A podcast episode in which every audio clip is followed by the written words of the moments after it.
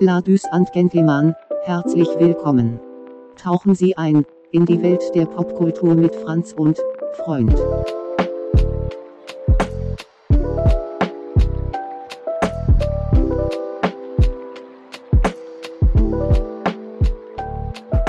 Schönen guten Abend. Hallo. Na, herzlich willkommen zu Franz und Freund. Das Thema des heutigen Abends ist Quentin Tarantino. Was? Papiu. Wirklich? Moment mal. Franz, hast du was äh, gesehen, gehört, gespielt, gelesen? Ja, ich habe was gelesen oder angefangen, etwas zu lesen. Und zwar We Are Legion. Das ist das erste Lied, das erste Lied, das erste Buch aus der Bobby Worth-Saga. Bobby um Worth. Bobby Worth, genau. Das heißt auch in Klammern We Are Bob. Oh, okay. Und, äh, da geht es um hauptsächlich Bob, der stirbt irgendwann und wacht als eine Artificial Intelligence wieder auf, mehr oder weniger, und was er danach so macht. Am Anfang hatte ich ein leichtes Problem damit, weil ich nicht davon überzeugt bin, dass äh, unser, äh, das gesamte menschliche Sein in unserem Kopf ist, sondern dass wir noch ein bisschen mehr sind. Aber es ist ein gutes Buch bis jetzt so. Hat mich gehuckt. Cool, ist das, wie alt ist das? Also, also ich würde sagen, aus dem einundzwanzigsten Oder? Jahrhundert. Ja, okay. Und das ist eine Reihe? Das ist eine Reihe, ja. Das sind drei Bücher. Science Fiction. Science Fiction, genau. Drama. Komödie. Das weiß ich nicht. Ach so. Ist ja manchmal ein bisschen lustig, natürlich ein bisschen traurig. äh, aber sonst. Kannst du empfehlen oder noch nicht? Äh, bis jetzt würde ich sagen, wer sich von, äh, für von Neumann äh, Proben interessieren sollte, ist lesen. Wer sich wofür interessiert? Von Neumann. Von Proben. Neumann Proben. Oder nicht, nicht Proben, Probes. Äh, äh. Wer ist von Neumann? Tja, das muss man rausfinden. Es muss ja ein bisschen mysteriös sein. Man kann ja nicht alles rausnehmen aus dem Buch, ne?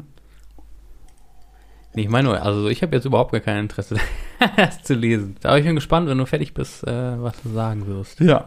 Darüber. Hast du denn irgendwas äh, gesehen, gespielt, gelesen, gehört? Tatsächlich nicht. Äh, also nix, äh, sag ich mal, also ich habe gerade letzte Zeit irgendwie eher Sachbücher gelesen als irgendwas mhm. anderes und irgendwie hatte ich jetzt nicht so Zeit und Lust, mich auf irgendwas einzulassen. Aber ich würde gerne einen Podcast empfehlen.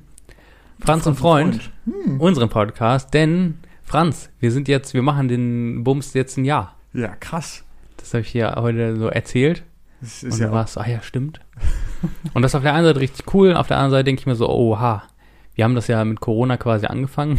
Corona geht jetzt schon so lange wie unser Podcast. Ja, geht jetzt auch das, in die zweite Runde. Aber das ist auch positiv, weil die das Story von Corona, die gar nicht ist, hören. Exakt, ja, ist auch die Story unseres Podcasts und das ist irgendwie das schön. Und ich habe nochmal gemerkt, ich bin, ähm, mir hat es richtig Spaß gemacht bis jetzt und ich bin gespannt, wo wir noch so hinkommen, was auch so vielleicht sich verändern wird so in den nächsten äh, Monaten irgendwie so auch. Also was dann kommt an Themen mhm. und äh, dass ich dann auch voll dankbar bin für all die, die sich so noch eingebracht haben, irgendwie, weiß ich nicht, die David Peters Folge mit Star Trek, die ähm, Dennis Ulrich Folge mit äh, Warhammer forty K, ja. Den Cameo von meiner Mama und von Joe bei der Horrorfilmfolge, äh, Horrorfolge. Horrorfolge. Das hat bis jetzt echt Spaß gemacht, ich bin, ich bin gespannt. Also wenn du, Hörer, auch einen Nachnamen hast, der auch ein Vorname sein kann, dann könnt ihr auch mal mit. Ja. Und also echt, wenn ihr, wenn du, wenn äh, du Ideen hast und sagst so, ey, ich will die mal darüber reden lassen in ihrer Küche. Aber ich bin auch äh, super dankbar für das Thema heute. Du hast so ein bisschen, das ist ein Thema, das quasi schon von Anfang an da ist, seit mhm. diesem Podcast. Ey, lass mal auf jeden Fall eine Quentin Tarantino-Folge machen. Ja. Und wir haben ja auch seit der zweiten Folge über Edgar Wright keinen Regisseur mehr besprochen. Das stimmt. Ähm, was ja auch untypisch ist. Also was, zumindest was, womit wir, glaube ich, beide nicht gerechnet haben, dass wir irgendwie, ja. Aber wir reden ja schon auch über Filme. Und du mich so, glaube ich, du, du hast mich fast überredet schon, mhm. weil ich dann immer so das Bedürfnis hat, bei manchen Themen doch schon besonders informiert zu sein. Mhm. Ähm, eigentlich sage ich mit Tarantino ja eher nicht. Ja, aber Tarantino ist schon was, wo ich mir denke, so, ich weiß nicht, du hast ja auch Sachen, wo du dich dann nochmal irgendwie reingefuchst hast vorher. Auch lore-technisch manchmal. Und Tarantino schon eigentlich, ich weiß eigentlich schon einiges, was ich so, oder, oder habe natürlich auch Geschichten, die ich erzählen kann, die ich ja so mhm. parat habe.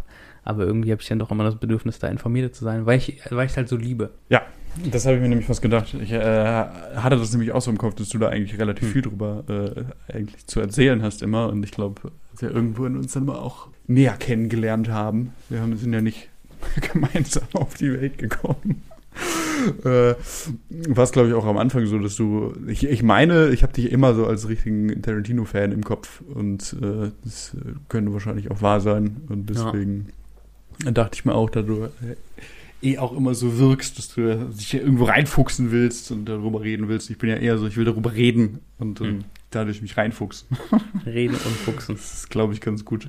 Ja, also es ist auf jeden Fall so, dass Tarantino schon irgendwie eigentlich so mit meine Filmliebe begründet hat tatsächlich. Mhm. Also ich kann mich daran erinnern, ich hatte, oder es gab so Freunde meiner Familie, die waren so, die haben, die sind so auf, haben irgendwie voll so auf Gangster-Mafia-Filme standen die irgendwie voll. Was auch ganz lustig ist, weil einer von denen ist auch Polizist und die sind halb Italiener, also irgendwie so dieses, dieses, dieses Interesse an, an Verbrechen und äh, italienische Mafia und Mafia generell. Und äh, deswegen habe ich irgendwie so ein paar Filme von denen so auf, auf meine Liste bekommen, die ich dann so als Teenager oder Jugendlicher geguckt habe. Und zwei Filme, äh, Goodfellas und Casino, habe ich geguckt. Mhm. Und ich fand die irgendwie total cool. Und dann äh, irgendwann habe ich gemerkt, krass, das ist ja der gleiche Schauspieler, äh, Robert De Niro. Mhm. Habe mich dann da reingefuchst und habe ich gemerkt, ach krass, sogar der gleiche Regisseur, Martin Scorsese. Und dann dachte ich mir so, Moment mal, die machen zusammen Filme, mehr als einen zusammen und wer sind, wer ist das eigentlich und was macht eigentlich ein Regisseur und, und was, was machen eigentlich Schauspieler sonst so? ähm, das ist wahrscheinlich eine gute Frage, was machen Schauspieler eigentlich sonst? Machen, genau, echt so. Was machen die eigentlich? Und habe dann angefangen, äh, einfach Gangsterfilme zu gucken und mich auch zu fragen, wer macht eigentlich diese Filme, die ich da gucke? Also da, damit hat es so angefangen und dann bin ich relativ schnell auf Tarantino gestoßen und habe gemerkt, so krass, das ist ja, sag ich mal, ein Filmemacher, der, der davon strotzt, von Liebe zu Film und du mhm. siehst in seinen Filmen, wie sehr er eigentlich selber Film liebt ähm, und das aber nicht einfach nur kopiert oder remixt, sondern so auf eine super kreative eigene Art neu, neue Werke schafft. So. Mhm. Und das hat mich am Anfang krass fasziniert und äh, Hab, bin natürlich auch irgendwann dann auch zu anderen Regisseuren gekommen, äh, die, die mich dann auch fasziniert haben, aber Tarantino ist irgendwie so auch einer der frühen, wo mich das auch interessiert hat, wer ist das und was macht er? Was hat er sich dabei gedacht? Ja. Hast du so ein, äh, deine ersten Tarantino-Momente, wo du so dich dran erinnern kannst? Also ich habe auf jeden Fall einen ziemlich guten Tarantino-Moment und zwar ähm, der auch sehr prägnant war. Und zwar ist mein, äh, mein Vater und ich, wir haben eigentlich einen sehr unterschiedlichen Filmgeschmack. Mein Vater ist eher so Explosion, Action, Schießerei, cool. Also auch so, die, die Qualität ist nicht so wichtig. Ich glaube, hm. er, er guckt auch ganz gerne mal so einen äh, Steven Seagal-Film. Ey, mega. Äh, ja, aber nicht uniro- also unironisch. Ja, ja. Warum nicht? Warum nicht? Ja. Ähm, und äh, dann war das so eine Zeit, wo wir, glaube ich, relativ... Wir waren ein paar Mal zusammen im Kino halt so. Oder haben so ein bisschen mehr Vater-Sohn-mäßig was gemacht. Und ähm, das war so die Zeit, wo ich gemerkt habe, okay, wir haben nicht mehr so den gleichen Filmgeschmack hm. wie früher. Weil als, als ich Teenager war, war ich auch immer so, ah, Schießerei, Polizisten, Räuber, Gendarmengeschichten, der Beste, wo gibt's so? Und dann kam ich irgendwann so, ah, okay, es gibt auch Sachen, wo man nachdenken kann und wo man dann Emotionen vielleicht außer, oh, geil, Explosion fühlt und stand da eher ein bisschen mehr drauf. Und dann haben wir äh, im Kino geschaut äh, Django.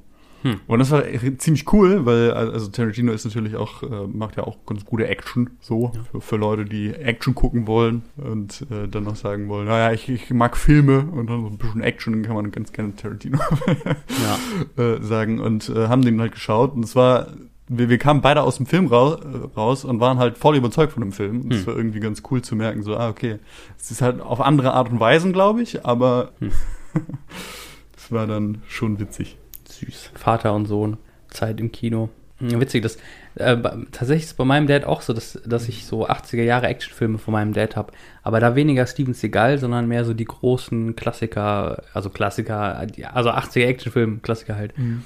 Dass ich als kleiner Junge auch mit Rambo gucken durfte, aber dann halt trotzdem, so bei bestimmten Szenen mir dann halt die Augen zugehalten wurden, so, aber ich durfte trotzdem so ein bisschen mitgucken. Ja. Das verbinde ich irgendwie auch mit meinem Dad so, ja. Ja, ach, Rambo, Rambo ist doch grandios. Ich, ich habe irgendwann mal abends im äh, Free-T V Rambo geschaut. Hm. Ich, Rambo vier. Und habe mich gewundert, warum ah, der Film ja. so kurz ist. Ja, ist halt, im Free-T V ist der, glaube ich, auf fünfzig Minuten gekürzt oder so. Hm. Weil das ja, so, ja. so ein Gore-Fest ist. Naja. Rambo vier habe ich schon gar nicht gesehen, weil der ist ja noch relativ aktuell. Der ist ja noch aus diesem Jahrtausend. Ja, ähm, stimmt. Der, der fällt bei mir, der ist so wie Indiana Jones vier, der existiert irgendwie, also wenn ich an, an das Franchise denke, denke ich gar nicht mehr an den Film. Also ich vergesse dann mhm. immer, dass, dass der auch schon noch inter- äh, existiert. Aber, aber soll ein neuer rauskommen übrigens. Ah. Sowohl Indiana Jones als auch äh, Rambo. Ja, noch, noch mehr Blut. Ja, noch, noch ja. mehr Blut für den Blut. Wir brauchen noch ein Sequel. Schädel für den Schädelthron. Das äh. sagen ja nichts. Das ist wieder mein Lieblingsthema. Warhammer. Ach so, witzig. Okay. Ja, ich würde sagen, Quentin Tarantino ist ein Regisseur, der ähm, ziemlich bekannt ist. Also mhm. so einer der Regisseure, deren, äh, dessen Namen man auch kennt, glaube ich, auch wenn man wenig zu tun hat mit Filmen oder wenig Interesse daran hat. Ähm, der irgendwie bekannt ist, auch weil er so provokant ist, äh, bekannt ist für seine Gewalt. Mhm. Auch, ähm, wo wir auch mal drüber sprechen werden, ob es gerechtfertigt ist, dass er deswegen bekannt ist oder dass man ihn deswegen provokant findet und der trotzdem von Kritikern geliebt wird und Kritikerinnen und auch vom normalen Kino-Zuschauer und Zuschauerinnen. Und ähm, ja, ist äh, an der Westküste U S A groß geworden, Los Angeles, hat immer irgendwie was auch mit Filmen zu tun gehabt, hatte auch so als äh, junger Mensch wenig Geld, mhm. hatte aber eine Vision und äh, wer ihn kennt, auch so ein gewisses Ego dahinter, zu sagen, so ich mache jetzt mein Ding. Er hat angefangen, sich mit Filmen auszuprobieren und hat damals in den frühen neunziger Jahren ein Drehbuch geschrieben für einen äh, super Low-Budget-Film und wollte den auch so durchziehen mit wenig, also mit ein bisschen Kleingeld, ne? Und hat dann aber es irgendwie, äh, ist es passiert, dass das Drehbuch in die Hände von ähm, Harvey Keitel gekommen ist. Mm. Der, also ein Schauspieler, der damals auch von Scorsese-Filmen bekannt wurde, also okay. aus ähm, Taxi Driver auch unter anderem. Mm. Und der hat das Drehbuch bekommen, hat gesagt, finde ich geil, äh, der muss, dass der muss Geld dafür kriegen, der, das soll größer werden. Und dann ist er entstanden, ist rausgekommen neunzehnhundertzweiundneunzig, meine ich. Mhm. neunzehnhundertzweiundneunzig, genau, ist er dann erschienen, und zwar Reservoir Dogs. Aber das ist doch nicht der erste Film von... Das ist sein erster Film, cool. ja. Also der hat vorher noch, Aha. er hat vorher halt... Was ist vorher passiert? Worauf wollte ich hinaus? Hat er nicht vorher einen Film gedreht, wo die äh, Filmrollen in Flammen aufgegangen sind? Angeblich soll er die selber zerstört haben. Das ist und zumindest so. Die Story, die ich kenne. Also er hat quasi experimentiert mit Filmen, aber hat nichts gemacht, was er wollte. Genau, und mit Reservoir Dogs... Der Film war einfach zu gut. Also, der ist, der der ist so ist, heiß einfach. Der war so gut, dass er gesagt hat, wenn ich damit starte, das kann ich nicht toppen. Genau, mit Reservoir Dogs würden wir auch anfangen und mhm. tatsächlich uns nur auf seine Filme beziehen, wo er...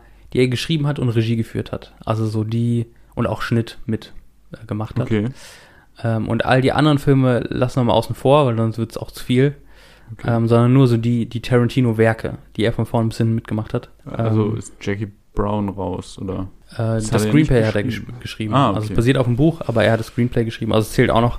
Okay. Aber er hat zum Beispiel, ähm, ich habe hier gerade ein paar D V Ds in der Hand, um, um keinen zu vergessen, mhm. der Vollständigkeit halber. Killing Zoe hat er produziert, True Romance hat er das äh, Drehbuch. Drehbuch geschrieben, unter anderem mit Gary Oldman, äh, Christian mhm. Slater, Patricia Arquette. Also ein ganz cooler Film. Äh, Natural Born Killers mit Woody Harrelson und Juliette Lewis, Robert Downey Junior Hm. Von Oliver Stone hat er auch das Drehbuch geschrieben, hat dann aber Oliver Stone gedreht. Äh, bei Sin City hat er eine Szene gedreht, äh, zusammen mit seinem Buddy Robert Rodriguez. Ja. Äh, das kommt später nochmal vor. Mit dem hat er auch in äh, From Dusk Till Dawn hat er mitgespielt und hat, glaube ich, auch ein bisschen, äh, war Regieassistent. Hm. Dann hat er produziert den R Z A-Film, dessen Name mir gerade nicht einfällt, irgendwas mit so ein Ninja-Film mit, von, von R Z A vom Wu-Tang Clan, äh, Man with a Golden Fist oder so. Mhm, mh, und mh. Ein Film, wo er zum, zum Viertel Regie geführt hat, nämlich Four Rooms. So ein Episodenfilm, der Silvester spielt, in vier unterschiedlichen Räumen in Dieses einem Jahr Hotel. Silvester, oder? Also in den neunzigern. Genau, vier, vier Räume in diesem Hotel, was da passiert an Silvester. Mhm. Da hat er in einem auch mitgespielt und hat in einem, also einem Viertel dann auch Regie geführt, in einem dieser Räume, einer dieser Stories. Unter anderem auch mit Robert Rodriguez wieder zusammen. Natürlich. Äh, einem seiner Buddies. Da hat er irgendwie mitgewirkt, aber natürlich sein Hauptding, wofür er auch bekannt ist, sind seine gesamte Werke quasi, wo er, wo er alles mitbestimmt hat. Und Reservoir Dogs war dann so der erste, den er raushauen konnte. So ein Gangster-Heist-Movie, wo so eine Crew von sogenannten Reservoir Dogs zusammenkommt, um Diamanten zu klauen. Spoiler, wobei es auch kein Spoiler ist, weil das passiert in den ersten paar Minuten. Der Heist geht schief. Der Rest des Films spielt quasi in so einem Warehouse, wo diese Gangster sich nacheinander treffen und dann herausfinden wollen, was ist eigentlich genau schiefgegangen, wer hat Schuld, gibt es einen Spitzel und wo sind die Diamanten? Hm. Und dann immer wieder so Flashbacks. Genau, das ist, diese, das ist eigentlich der, die Story des Films, Reservoir Dogs. Ja. Wir haben den zusammen gesehen, glaube ich, in ja. nicht allzu langer Zeit sogar. Es ist, auf, also es ist natürlich sehr äh, dialogschwer. Ja, ja. Aber man, man merkt so ein bisschen, das finde ich, das, was äh, Tarantino auch so ausmacht, ist halt irgendwie, alles ist so überstilisiert. So ein Stück. Also ich, ich finde immer, das, das schmachtet deinem Auge immer so, wenn du schmachtet? Ja, wenn du diesen Film siehst. Nicht, nicht ganz äh, hier Wes Anderson-mäßig. Das ist natürlich was vollkommen anderes, aber ähm, so, es ist, ist halt immer, alle sind irgendwie so übercool ein Stück weit. Oh ja, okay. Jetzt und äh, ja, das, deswegen, ähm, das ist ganz cool. Natürlich, natürlich, das, was mir auch immer auffällt, ist halt einfach der, äh, die, ähm, das, Kostü- das Kostümdesign. Also alle halt einfach mit diesen schwarzen, äh, schwarzen Anzügen und mit schwarzen Krawatten oder schwarzen Sonnenbrille und alles mhm. ist irgendwie cool und äh, vor allen Dingen auch der, ich glaube die Anfangsszene, gut, ich habe auch zwischenzeitlich, glaube ich, bei dem Film bin ich kurz eingeschlafen. Das ist äh, die gute alte Frohweinskrankheit. Ähm, Was, bei Filmen einschlafen? Äh, bei Filmen einschlafen, okay, ja. Keine Anschein. Ich, ich habe nur vieles von äh, Onkel, Onkels, Cousins und äh, meinem Vater mitbekommen oder gehört. Und äh, ja, anscheinend bin ich nicht der Einzige. Ja, also das, was mir am ehesten noch im, im Kopf bleibt, ist, glaube ich, die Anfangsszene, wo sie da in diesem Diner sind und einfach nur diskutieren äh, über den Heist. Und ich glaube, ich glaub, am Anfang fängt es ja mit der Namensvergabe an. Also, dass die, dass hier einfach äh, der Name nicht bekannt ist, sondern alle nur Mister und dann eine Farbe. Mhm. Ich weiß, dass äh, Mister Pink sich darüber aufregt, dass ja. er pinker ist. Und, äh, Steve Buscemi auch. Steve Buscemi. Ja, noch, in, äh, noch recht jung. Ja, ja, stimmt. Ja, ein sehr guter Schauspieler, finde ich, der aber, glaube ich, für Hollywood für die großen Rollen nicht schön genug war. Ja. Ja, das ist auch so ein Ding, dass Hollywood eher äh, hübsche Leute castet und die dann hässlich macht in der, in der Maske, als einfach Leute, die nicht diesem Schönheitsideal entsprechen, castet. Das stimmt. Ja, stimmt. Naja. Ich glaube, die allererste Szene in diesem, in dem, sind sitzen in einem Diner und diskutieren mhm. darüber, ob Like a Virgin von Madonna, wie man den Song zu verstehen hat, die Lyrics. Und irgendwer kommt dann mit der These um, so ja, es geht darum, dass die Person, mit der Madonna schläft, einen sehr großen Penis hat und deswegen sich so anfühlt, als wäre sie Jungfrau. Und du denkst dir nur so, what the, was ist das für ein Film? So. Und dann diskutieren sie darüber, ob man äh, Trinkgeld geben sollte oder nicht. Und ja. Steve Buscemi oder also Mister Pink, sein Charakter, halt kein Trinkgeld gibt. Und dann sie darüber diskutieren, ob er das nicht vielleicht doch machen sollte. Mhm. Und das ist auch so cool, ist, weil du einfach, das ist so typisch Tarantino, das kommt auch in späteren Filmen, dass er einfach so super merkwürdige Alltagsdialoge inszeniert, die aber super viel über die Charaktere aussagen, wer das eigentlich gerade ist, mit dem du zu tun hast. Mhm. Und dass du die Charaktere besser einschätzen kannst, aber die, die Dialoge so abwegig sind, dass sie doch interessant sind zuzuhören. Also es ist nicht mhm. langweilig, langweilige Alltagsdialoge, sondern es sind schon, sie sind schon immer mehr so ikonisch irgendwie. So, ja. Ja. Aber man kann sich das vorstellen, wie Tarantino wirklich mit jemandem darüber geredet hat und sich dann dachte, das schreibe ich jetzt ins Drehbuch rein. Mhm. So. Oder sich wirklich ja. überlegt hat, was meint Madonna eigentlich mit diesem mit diesem Song. Ja. Das stimmt. Wahrscheinlich irgendwie so ein, so, so ein Abend mit zu viel gesoffen oder äh, andere Drogen zu sich genommen und dann irgendwie so eine Diskussion angefangen. Ja, ja. ja. Ja. ja, aber auch das, äh, ich, ich merke jetzt auch gerade, also ich kann mich nur daran erinnern, äh, an drei Personen, die in dieser Diskussion über das Trinkgeld mitmachen. Das ist mhm. einmal ja Steve Buscemi, der sagt, das, ich mach das nicht. Und das, das sagt schon relativ viel über den Charakter aus, einfach weil, weil es irgendwie so ein bisschen, das ist halt geizig und denkt so, okay, Wenn, wenn ich das machen sollte, muss man mir das auch irgendwie aktiv sagen und nicht erwarten.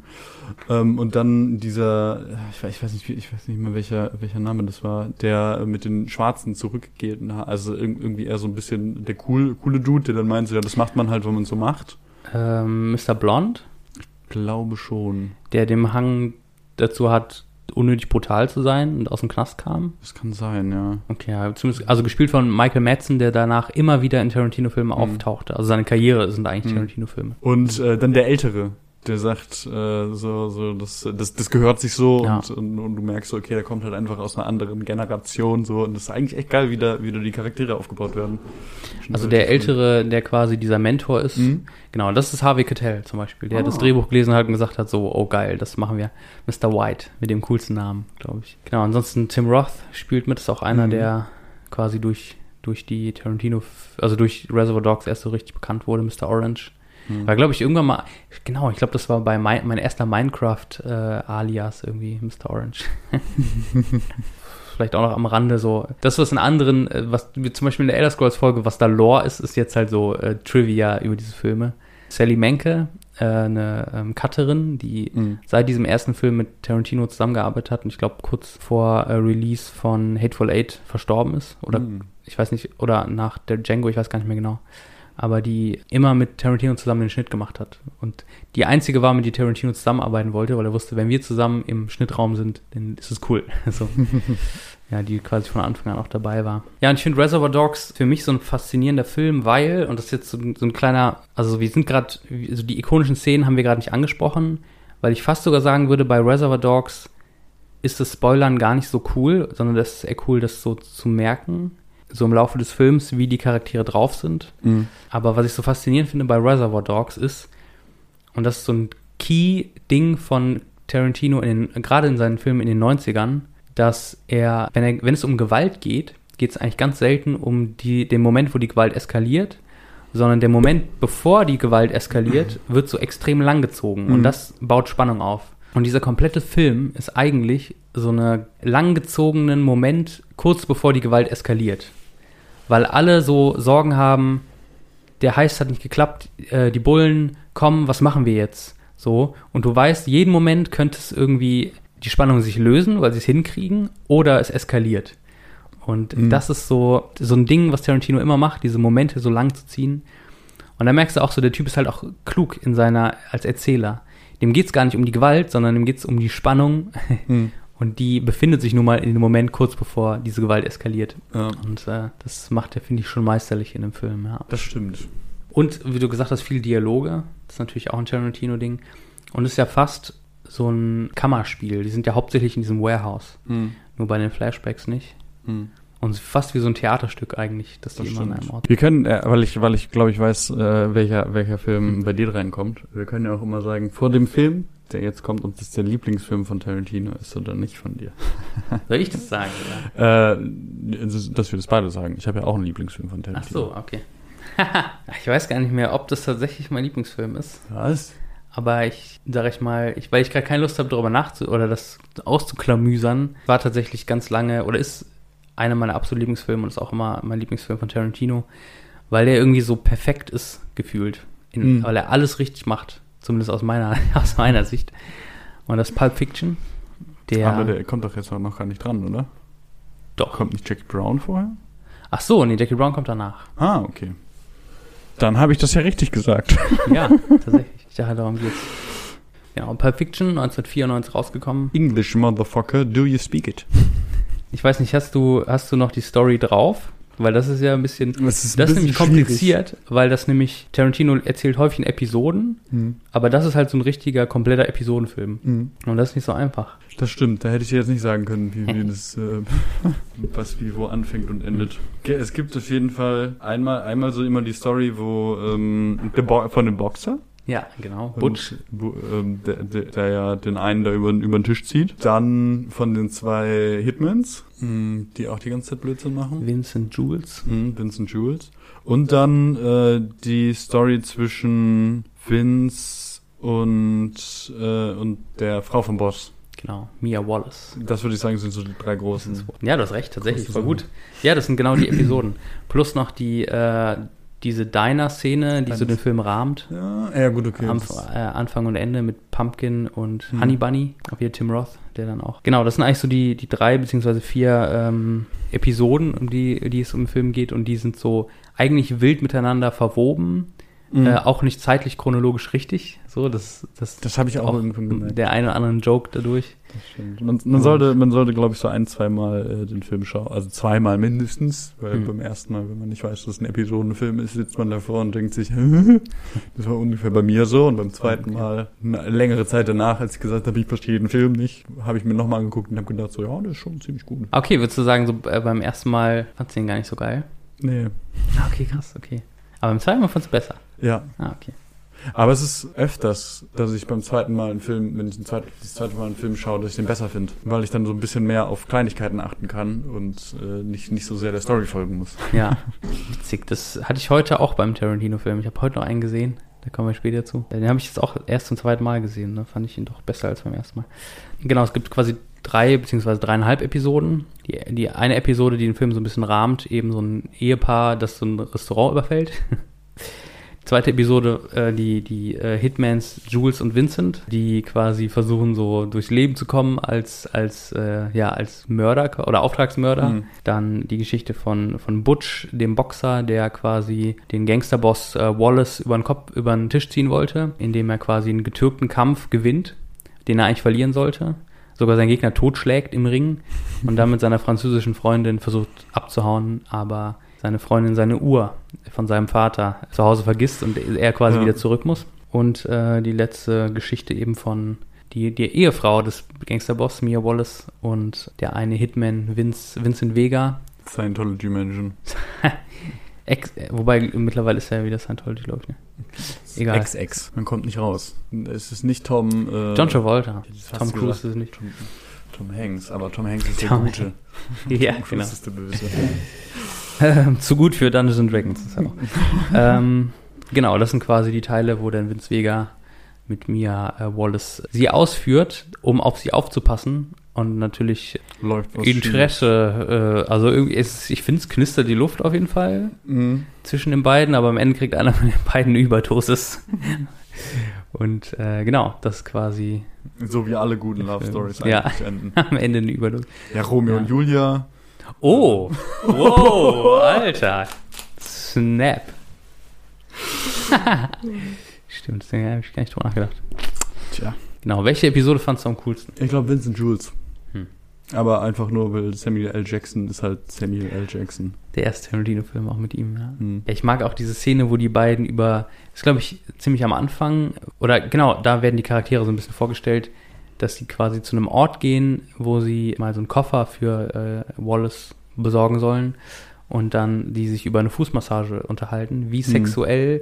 ist eigentlich eine Fußmassage oder nicht. Es geht wirklich minutenlang und dann stehen sie mhm. irgendwann vor dieser Apartmenttür. Und dann gucken sie nochmal auf die Uhr und dann gehen sie nochmal zurück und unterhalten sich weiter über Fußmassagen. Das ist so. Ja. Das liebe ich ja auch irgendwie. Ja, das ist das erste Mal, dass man den Fußfetisch von äh Stimmt. Oh ja, stimmt. Quentin Tarantino äh, mitbekommt.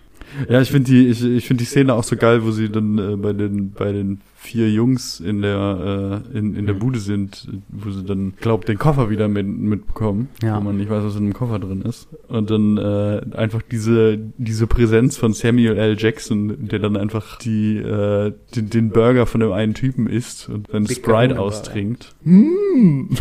Say um one more time, motherfucker. Ist auch diesen Dialog, das ist so krass, wie ikonisch das alles ist. Wie das auch so, diese Dialoge, wie man die auch kennt, so dieses diese Gespräche auch darüber, wie ein Quarter Pounder mit Cheese in Europa heißt. Ja. So. Äh, und dann unterhalten sie sich über das metrische System. Also ich denke, dass wir hin und wieder mal so ein bisschen spoilern, aber nicht so, dass ich sagen würde, das macht den Film kaputt. Deswegen ähm, Mini-Spoiler. Es gibt ja die Szene, wo die beiden äh, rumfahren und dann einen, sag ich mal, es geht die Waffe los und einem wird das Gehirn an die ja. Heckschutzscheibe geschmiert. So. Mhm. Das ist auch so ein Moment, wo ich mir auch denke, so, die Gewalt kommt da super unerwartet und es ist eigentlich komödiantisch, aber es ist so, in dem Moment wird einfach dieser komplette Weg des Films, nimmt einfach so eine, komplett, so eine Kurve, so ein U-Turn einfach. Ja. Also so wie, ja, es geht gerade darum und auf einmal, oh, jemand, jemandes Kopf explodiert, jetzt geht es gerade um was völlig anderem, weil jetzt geht es nämlich darum, wie man das Auto wieder sauber kriegt. So. Ja. Das passiert auch immer wieder bei Tarantino-Filmen so, das Das ist so plötzlich unerwartete Ausbruch von Gewalt, unerwartet brutal so und dann auf einmal der Film in eine völlig andere Richtung geht als vorher. Ja, da hatte ich auch irgendwann mal was äh, zu, zu Storytelling, ich weiß gar nicht, welchem Zusammenhang, ich glaube irgendwas mit Dungeons and Dragons, ähm, gelesen, dass halt so ein Deus Ex Machina eigentlich immer, also ich weiß nicht, weißt du, was ein Deus Ex Machina ist? Hm, hab ich vergessen, ne. Deus Ex Machina ist, wenn ein Problem von selber gelöst wird, ohne dass, ohne ah, okay. dass die Hauptfigur da eigentlich was gegen macht. Also Deus Ex Machina ist, glaube ich, übersetzt irgendwie Eingriff Gottes oder so. Und ähm, der, das, dass man das eigentlich nicht machen sollte, dass keine Probleme aufkommen sollten hm. aus, äh, nee, nee, dass keine Probleme gelöst werden, so einfach einfach so, aber dass Probleme aufkommen einfach so, ist eigentlich eine richtig gute, gute Idee. Hm. Das finde ich ziemlich witzig in diesem Film eigentlich auch. Kam mir gerade nur irgendwie. Das ja. ist halt dieses, okay, jetzt wird halt einfach einer erschossen und der, und der Rest dieser Episode geht. Das halt, wollte auch keiner. Also das wollte niemand. Keine Intention, ja. Irgendwie geht der Rest dieser Episode jetzt einfach darum, was man jetzt eigentlich machen muss. Ja. Und wobei ja schon am Ende löst ja quasi so eine, so eine godlike Figur, löst ja das Problem, mhm. nämlich äh, Mister Wolf, der auch wieder von Harvey Keitel gespielt ist. Ja. der dann einfach so kommt und alles regelt so, ja. oder von allem einen Plan hat. Das ist auch irgendwie lustig. Ja, tatsächlich, mein Lieblingsteil ist tatsächlich der mit äh, Bruce Willis äh, als äh, dem Boxer Butcher, äh, Butch, mhm. weil der zwei Szenen hat, die für mich so, die haben mich einfach mit einem offenen Mund dagelassen und die lassen es immer wieder. Das eine ist die Szene, wo beschrieben wird, wie Butch eigentlich zu der Uhr kommt. Wo einfach Christopher Walken sagt, dass, also so, dass er diese Uhr hat von seinem Vater im Vietnamkrieg, glaube ich mhm. sogar. Und dass er so ganz breit erzählt, welche Freundschaft er seinen Vater hatte und was, was mit dieser Uhr passiert ist. Und dass er jetzt ihm diese Uhr bringt als seinen Sohn, also als Erinnerung von seinem Vater. Und dass er diese Uhr jahrelang in seinem Anus versteckt hat vor dem Vietcong. Und das ist einfach so. Und dann ein Schnitt, dieses kleine Kind mit den großen Augen. Oh, okay, die Uhr von meinem Vater.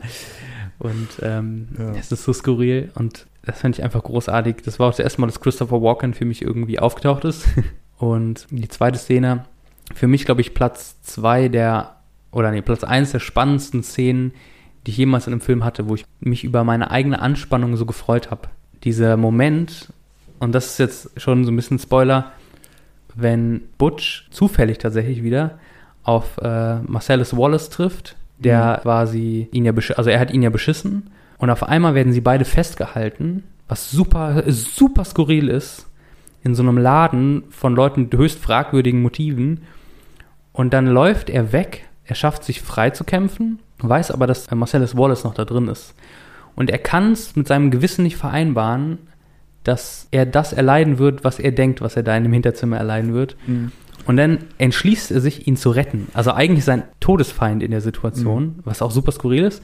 Und dann überlegt er, aber ich muss ja bewaffnet sein. Und er guckt in diesem Laden um. Und dann, wie diese, dieser Moment ist so lang gezogen. Wieder so, dieser Moment vor der Gewalteskalation wird so in die Länge gezogen. Und er sucht sich, sucht, guckt sich nach Waffen um. Und er findet, glaube ich, einen Hammer. Und, und dann findet er eine Motorsäge, genau. Und am Ende dann ein Katana-Schwert so. Und war, merkt so in dem Moment, ja, das ist die richtige Waffe, mit der ich jetzt zurückgehe. Und ich liebe diese Szene einfach, weil die, weil die den Sadist in mir rauskitzelt, weil ich mich darüber freue, wie er diese Waffen sucht, weil ich denke so, ja Mann, jetzt gehst du zurück und jetzt sorgst du dafür. Chop, chop, Motherfucker. Das ist auch immer, Tarantino schafft es immer, den Sadisten in mir rauszukitzeln. Und weil es halt eben super spannend ist. Also so, mhm. weil es so Anspannung ist irgendwie. Und die Szene ist im Endeffekt eigentlich gar nicht gewalttätig, die dann passiert. Man sieht nichts. Man sieht nichts, ja, das ist schon...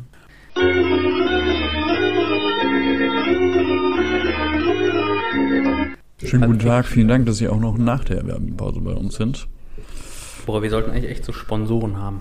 Hm. Ob die sich interessieren für ihr Podcast unter, unter drei.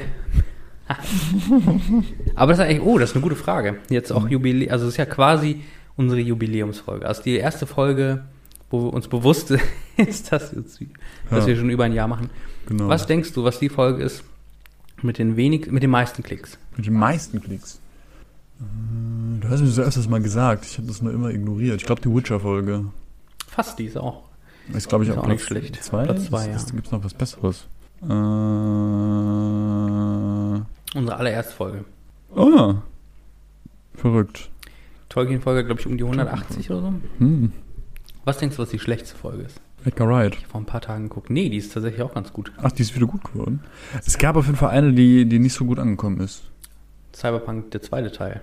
Oh, was? Verstehe ich auch nicht richtig. Ob die Leute sich nicht spoilern lassen wollen oder so? Vielleicht.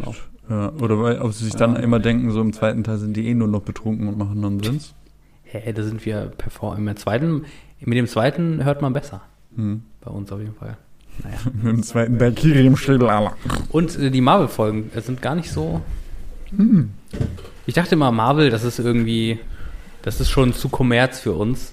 Ja. Und, aber irgendwie ist, ist doch Nische. Doch nicht so interessant für die Leute. Ja. Oder wir bedienen die Nische so sehr, dass es dann doch äh, eher. Ja, oder so, ja, das kann sein. Hast du noch irgendwas zu Pulp Fiction? Ja, ja. Fand ich mag es einfach zu wissen, es gibt einen Film von Tarantino, wo auch Bruce Willis ist. Ja, das, sti- das stimmt. Das ist, schon, das ist schon eigentlich ein sehr guter. Äh ich mag Bruce Willis eigentlich auch. Nur so die älteren, Vol- äh, älteren die neueren Filme jetzt von ihm, hm. die sind irgendwie so, denke ich mir so, irgendwie Stübe langsam fünfunddreißig und äh, Red, alt, ärter, äh, alt, härter, hart oder was auch immer. Älter, härter, schneller. Sturm langsam fünf habe ich ausgemacht nach zwanzig Minuten. Das war für mich, hm. das, da dachte ich mir nur, was ist eigentlich falsch mit euch, ey. Seid ihr eigentlich völlig von allen guten Geistern verlassen? Furchtbar, habe ich nie gesehen. Auf die ersten zwanzig Minuten, war richtig kacke. Ich auch nicht, ich, weil ich ja den, beim Trailer schon gesehen habe, so, das wird nichts für mich sein. Wo, oder habe ich den mal gesehen? Ich habe keine Ahnung. Naja. Ja. Äh, äh. Teil drei, auch mit Sam Jackson. Egal, hm, egal. Das stimmt, Simon Says, ne? Oder ist das Teil ja, genau, Simon Says, ja. Der Bruder von Hans Gruber. Gut. Ähm, ja, ich finde, also so, ich liebe krass an, an Pulp Fiction, weil ich finde, dass der Film irgendwie immer alles so ein bisschen gut macht. Also ich mag, dass mhm. es ja ein Episodenfilm ist, der gut funktioniert. Das ist ja auch nicht mhm. Standard. Die Musik ist gut, das Casting ist gut, das Drehbuch ist gut. ähm, ich hatte immer das Gefühl, dass es so ein Film war, wo, wo ich, mir ist nie langweilig und ich finde ihn immer interessant, nochmal zu schauen. Ähm, und irgendwie, deswegen liebe ich den so. Und ich glaube, deswegen war der auch so lange Zeit so einer meiner absoluten Lieblingsfilme. So. Und auch von Tarantino für mich so ein, so ein Ass. Erster Durchbruch für Tarantino damals mhm. gewesen. Drei Jahre später, Jackie Brown kommt raus, neunzehnhundertsiebenundneunzig. Leider einer der Filme, die nicht so bekannt sind von ihm und die auch heute, also die, glaube ich, weniger Leute gesehen haben, wie zum Beispiel du, glaube ich, den nicht gesehen hast, ne? Ja. Ja. Und ähm, ist eigentlich ist der einzige von den Filmen, wo er das Drehbuch, also wo er nur das Screenplay geschrieben hat, aber nicht die eigentliche Geschichte dahinter, sondern die basiert mhm. auf einem Buch, auch von so einem Krimi-Autor irgendwie. Und die Story ist äh, wie folgt. Eine Dame mittleren Alters, eine Jackie. schwarze Stewardess, schmuggelt Drogen im Flugzeug mit. Mhm. Von Mexiko nach Los Angeles. Meinst du nicht Mexiko? Mexiko. Mexiko. Äh, das ist Jackie Brown. Die, mhm. äh, die Hauptfigur. Und Jackie Brown wird gespielt von Pam Grier. Pam Grier war damals eine ähm, afroamerikanische Schauspielerin. Genau, die sehr stark in so Blaxploitation-Filmen mitgespielt hat. Also so Low-Budget-Filme, die eher gewalttätig und eher sexualisiert waren. Mhm. Und sie war quasi so ein Poster-Girl der Blaxploitation-Filme. Also so, mhm. sag mal, große Brüste und Maschinengewehr. So, und das war so. Das sind ja zwei Sachen, die gehören einfach zusammen wie Arsch auf einmal. Ja, aber es war, ja, in diesen Filmen auf jeden Fall, so in Exploitation-Filmen oder in dem Fall Blaxploitation-Filme, aber halt Filme, in denen auch schwarze Personen ähm, in den U S A Hauptrollen gespielt haben mhm. und Leute in die Kinos gegangen sind und sich gesagt haben, das will ich mir angucken, obwohl eigentlich nur ja, Afroamerikaner und Afroamerikanerinnen da mitspielen. So. Und sie ist eigentlich eine Ikone dieser Ära und jetzt spielt sie halt, jetzt ist sie schon ein bisschen fortgeschrittenes Alter und spielt halt eben diese Stewardess, die in, sag ich mal, ein paar äh, Schwierigkeiten jetzt kommt, weil sie wird gebastelt von ein paar Polizisten, die sie quasi abfangen und ihr sagen, äh, äh, was ist das denn da in ihrem, in ihrem Rucksack? Sie kommen jetzt mal mit aufs Revier. Schnitt erschossen. Nicht ganz. Mhm. Äh, sie ist ja die Hauptfigur, das heißt, sie lebt noch ein äh, mindestens ein bisschen weiter. Also sie, sie lebt. Und die beiden Polizisten, also so viele coole Darsteller, die tatsächlich dann später nicht mehr so richtig vorgekommen sind. Michael Keaton spielt einmal äh, einen der Polizisten, mhm. die sie festnehmen. Und sie soll jetzt aussagen, äh, von woher diese Drogen kommen. Sam Jackson spielt quasi derjenige, für den sie das Geld äh, holt aus Mexiko, weil er so Waffen verkauft. Mhm. Und der zieht sich Louis ran, so ein Gangster, der gerade aus dem, aus dem Knast gekommen ist, der jetzt so ein bisschen sein Hiwi ist, gespielt von Robert De Niro. Er hat eine... Seine Freundin ist dann gespielt von äh, Bridget Fonda. Ja genau, das, das ist so ein Dreier-Team, die machen immer, die machen immer Quatsch. Foxy Brown äh, wird dann, kommt dann quasi in den Knast und wird dann freigekauft von äh, Sam Jackson, also dem Charakter von ihm, weil in den U S A... Ich bin's vom echten Sam Jackson freigekauft. Ja, stimmt. In den U S A gibt es ja dieses Bailout-System, also mhm. dieses auf Bewährung, und da musst du aber erstmal ein Bail... Kaution. Kaution, genau, danke, äh, bezahlen. Und sie kommt quasi raus und ihr Kautionsboy, wie heißt das noch? Kaution, also so, es gibt ja immer so Leute, die dann auf dich aufpassen und bei denen du dich dann melden musst und so. Ah, ähm, und ja. Kaution bist. Bewährungshelfer. Bewährungshelfer, genau. Von ähm, Robert Forster gespielt. Jetzt spinnt sich quasi dieses, dieser, dieses Spiel so ein bisschen raus. Wer, wer gewinnt am Ende? Die Cops gewinnt am Ende ähm, Sam Jackson, also die Gangster. Oder schafft es Jackie Brown, sich zwischen beiden Fronten so ein bisschen rauszuschlawinern? Ich sag mal so, Jackie Brown ist eine super smarte Frau, die es halt eben schafft, beide Seiten so ein bisschen gegeneinander auszuspielen und am Ende zu triumphieren. Hm. Spoiler. Und das ist halt eben auch das Coole an dem Film, dass eben Jackie Brown eine, eine starke Frauenrolle spielt, die es halt schafft, sich in dieser Männerwelt zu behaupten und am Ende smarter zu sein und krasser zu sein eben als die anderen. Hm. Aber halt eben nicht wie in ihrem Blaxploitation-Film, wo sie die unange- unangefasste Heroic Bloodshed-Frau ist mit den krassen Knarren, sondern ja, einfach, also sie ist trotzdem menschlich dabei noch. Ja. Und das ist ein ganz cooler Film, ich mag total gerne. Das ist ein kleiner Gangsterfilm. Die Dialoge sind nicht ganz so scharf wie in anderen Tarantino-Filmen, wo du halt hm. merkst, okay, er hat nicht das, er hat nur das Screenplay geschrieben, er hat nicht, sag ich mal, das Ding, was dahinter steht, geschrieben. Ähm, ist auch ein bisschen ruhiger, also ist nicht ganz so gewalttätig, nicht ganz so over the top, nicht, ja. teilweise nicht ganz so comedyhaft, sondern ist einfach nur tatsächlich so ein kleiner Gangster-Polizeifilm mit so einer kleinen Romance im Hintergrund. Hm. So, das spielt aber eher so eine zweitrangige Rolle. Richtig cooler Film. Ja, das hört sich auf jeden Fall gut an. Schau ich mir den mal an, ne? Ich weiß gar nicht, warum, warum das jetzt eher so eine, eher auch so eine Film oder so eine Zeit von Filmen ist, die ich wenig geschaut habe. So aus den neunzigern mhm. habe ich, glaube ich, jetzt wenig Filme, die mir auch wirklich am Herzen liegen, dass ich sagen würde, so, die, die muss man mal gesehen haben und äh, also und solch. War so neunundneunzig, so klischeemäßig immer so ein Jahr, wo viele gute Filme rausgekommen sind. Ja, das stimmt, das stimmt.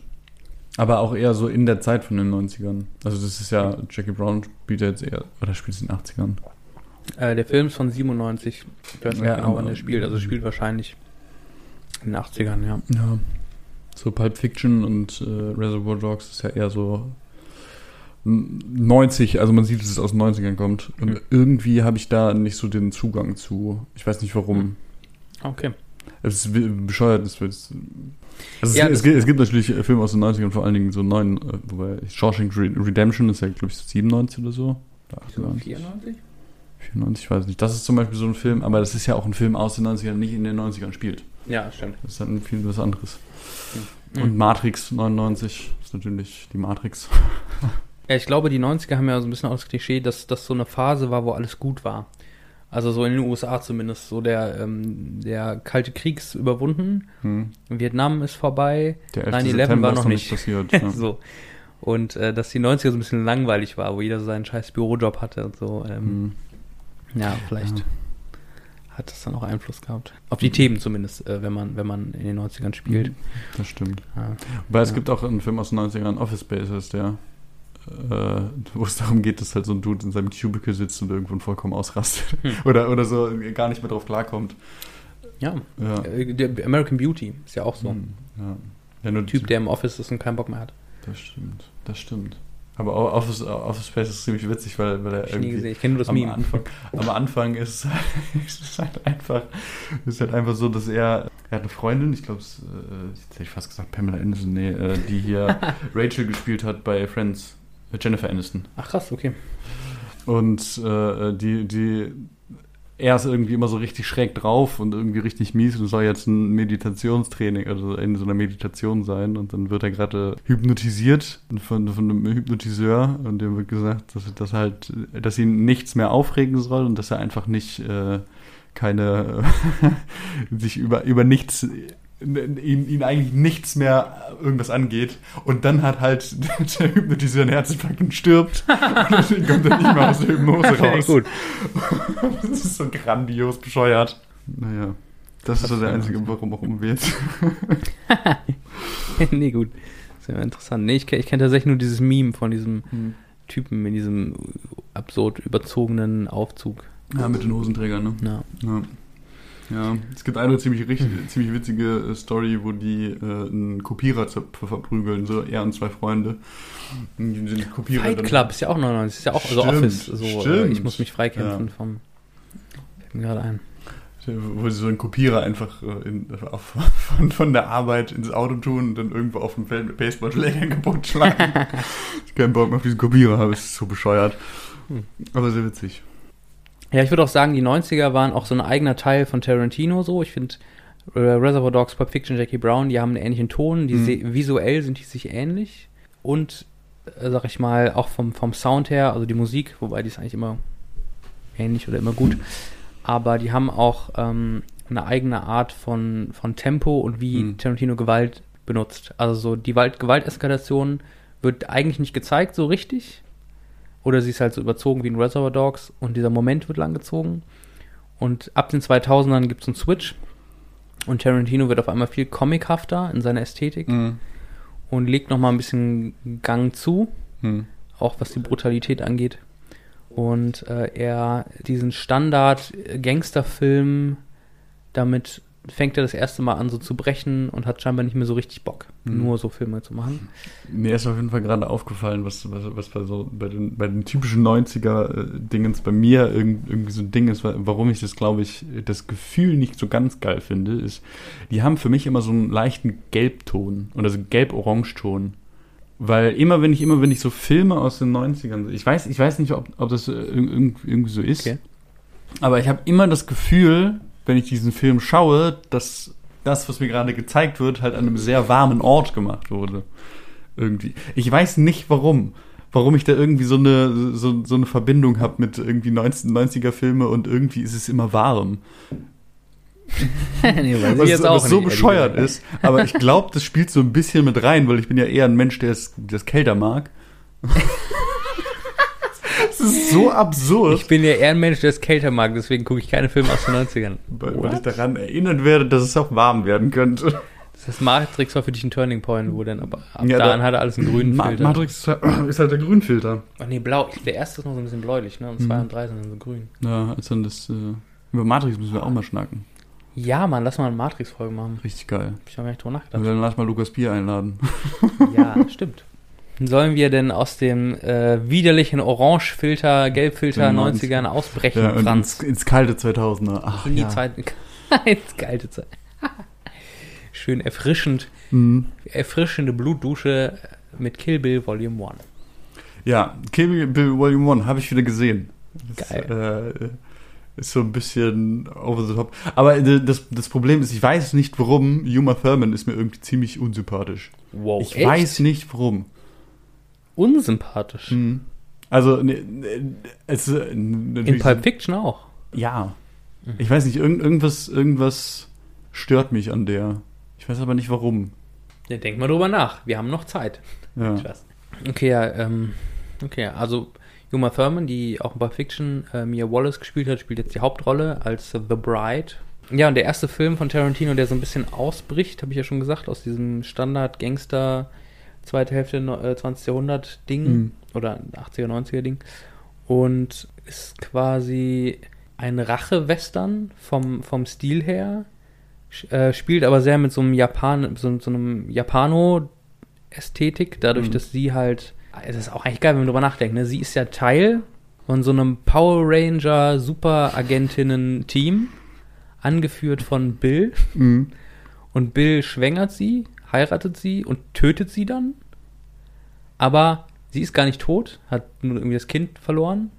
Zumindest, kleiner Spoiler, denkt sie im ersten Teil. Mhm. Dann, ähm... Das hast du ja sogar mich gespoilert. Ach so, stimmt, das ist ein Zeichen. Okay, sorry. Scheiß auf die, die zuhören. Die sind selber ähm, schuld, dass sie zuhören. Ja. Spoiler, wie gesagt, haben wir letzte Folge haben wir auch gesagt, Spoilern ist immer gar nicht so schlimm. Manchmal ist es ja auch so ein Ding. Ja, ich bin, okay. ich bin auch fest davon überzeugt, also außer, das alle außer, es, außer es sagt dir jemand, ich möchte, dir diesen, ich möchte diesen Film sehen, hm. dass es eine Regel gibt für Spoiler und das ist für mich, wenn, es, wenn, wenn, das, wenn, wenn das, was man sehen kann, sind einem Jahr in dem, in, in dem Weltteil, wo man gerade lebt, halt schon zu sehen ist, auch ohne, dass man jetzt irgendwie auf irgendwelche dubiosen Seiten gehen muss, dann sind es halt keine Spoiler mehr. Wer, wer halt bis, bis dahin das nicht gesehen hat, der ist aber schuld. Weißt du, mich stört daran, dass es keine einheitliche Regelung gibt. Und ich hatte gerade so eine Idee, Franz, wie wär's denn, wenn du in die Politik gehst? Ja. Du gehst in die Partei, die Partei und sagst... Ein Hauptding ist eigentlich, dass du feste Regelungen haben willst, wie wir spoilern in unserer Gesellschaft. Ja, das ist ja auf jeden Fall interessant. Der Spoilerkanzler. Der Spoilerkanzler. Nebenbei ja. noch ein sozialistischer Staat, der, der dann auch, aber aus Versehen. Nebenbei. Ja. Beim Kochen ist es aus, umgekippt. Ja. Der, der rote Behälter. Der Sozialismus wieder. Na toll. Aber ja, Kill Bill, Volume eins, bestillt, glaube ich, die letzte halbe Stunde ist ein riesiger Kampf und die erste Stunde dreht sich darum, wie The Bride es schafft. Mhm. Kiddo, stimmt, so wird sie von Bill genannt. Kiddo mhm. es schafft, ihr, ihren Rache-Feldzug gegen Bill, deswegen auch der Name Kill Bill, und ihre mit Super Power Ranger Agentin Team platt zu machen. Ah, das, das ist quasi auch die Story des Films. Nee, das ist der einzige Film mit Lucy Lee äh, von... Lucy Liu. Lucy Liu. Lucy Liu, Lucy Liu mit äh, Tarantino, ne? Ah, ich glaube... Ich glaube schon, ja. Ist der einzige. Ja, ähm, für mich war das so ein Film, der irgendwie super interessant war, weil er... Also ich fand Kill Bill Volume eins finde ich super geil, weil er ist einfach so... Das ist mhm. so ein Revenge-Western, den ich so mitfühlen kann. Ich habe irgendwie das Gefühl, die Action macht Spaß. Es ist alles so ein bisschen überzogen, aber auch cool. Und sie hat ja auch diesen coolen ähm, Bruce Lee-Anzug an, diesen gelb-schwarzen. Mhm. Bruce Lee kommt später in späteren Tarantino-Filmen manchmal schon sehr schlecht drüber. In, in dem Film wird dann, ja, in dem Film wird er noch positiv irgendwie, gibt es eine positive Referenz. Mhm. Ähm, ich finde auch cool diese Mischung aus aus ähm, Western und Japano-Gedöns. Mhm. Japano-Gedöns. Also japanischen Film, Entschuldigung. Ja. Die ja manchmal gar nicht so selten sind, als man denkt. Also so, das ist ja eigentlich das gegenseitig befriedigt. Das ist, also das ist ja auch hat. eigentlich, dass der klassische amerikanische Western sehr viel äh, aus den japanischen Samurai-Filmen irgendwie mhm, gemacht hat. Ja. Also es gibt ja diesen Sieben Samurai, den ich auch auf jeden Fall mal sehen sollte, weil äh, immer ja. gesagt wird das von ja. Akira Kurosawa. Ach, Akira Kurosawa, ja. ja. Der halt irgendwie so der Film überhaupt sein soll. Nach äh, Citizen Kane. Ja.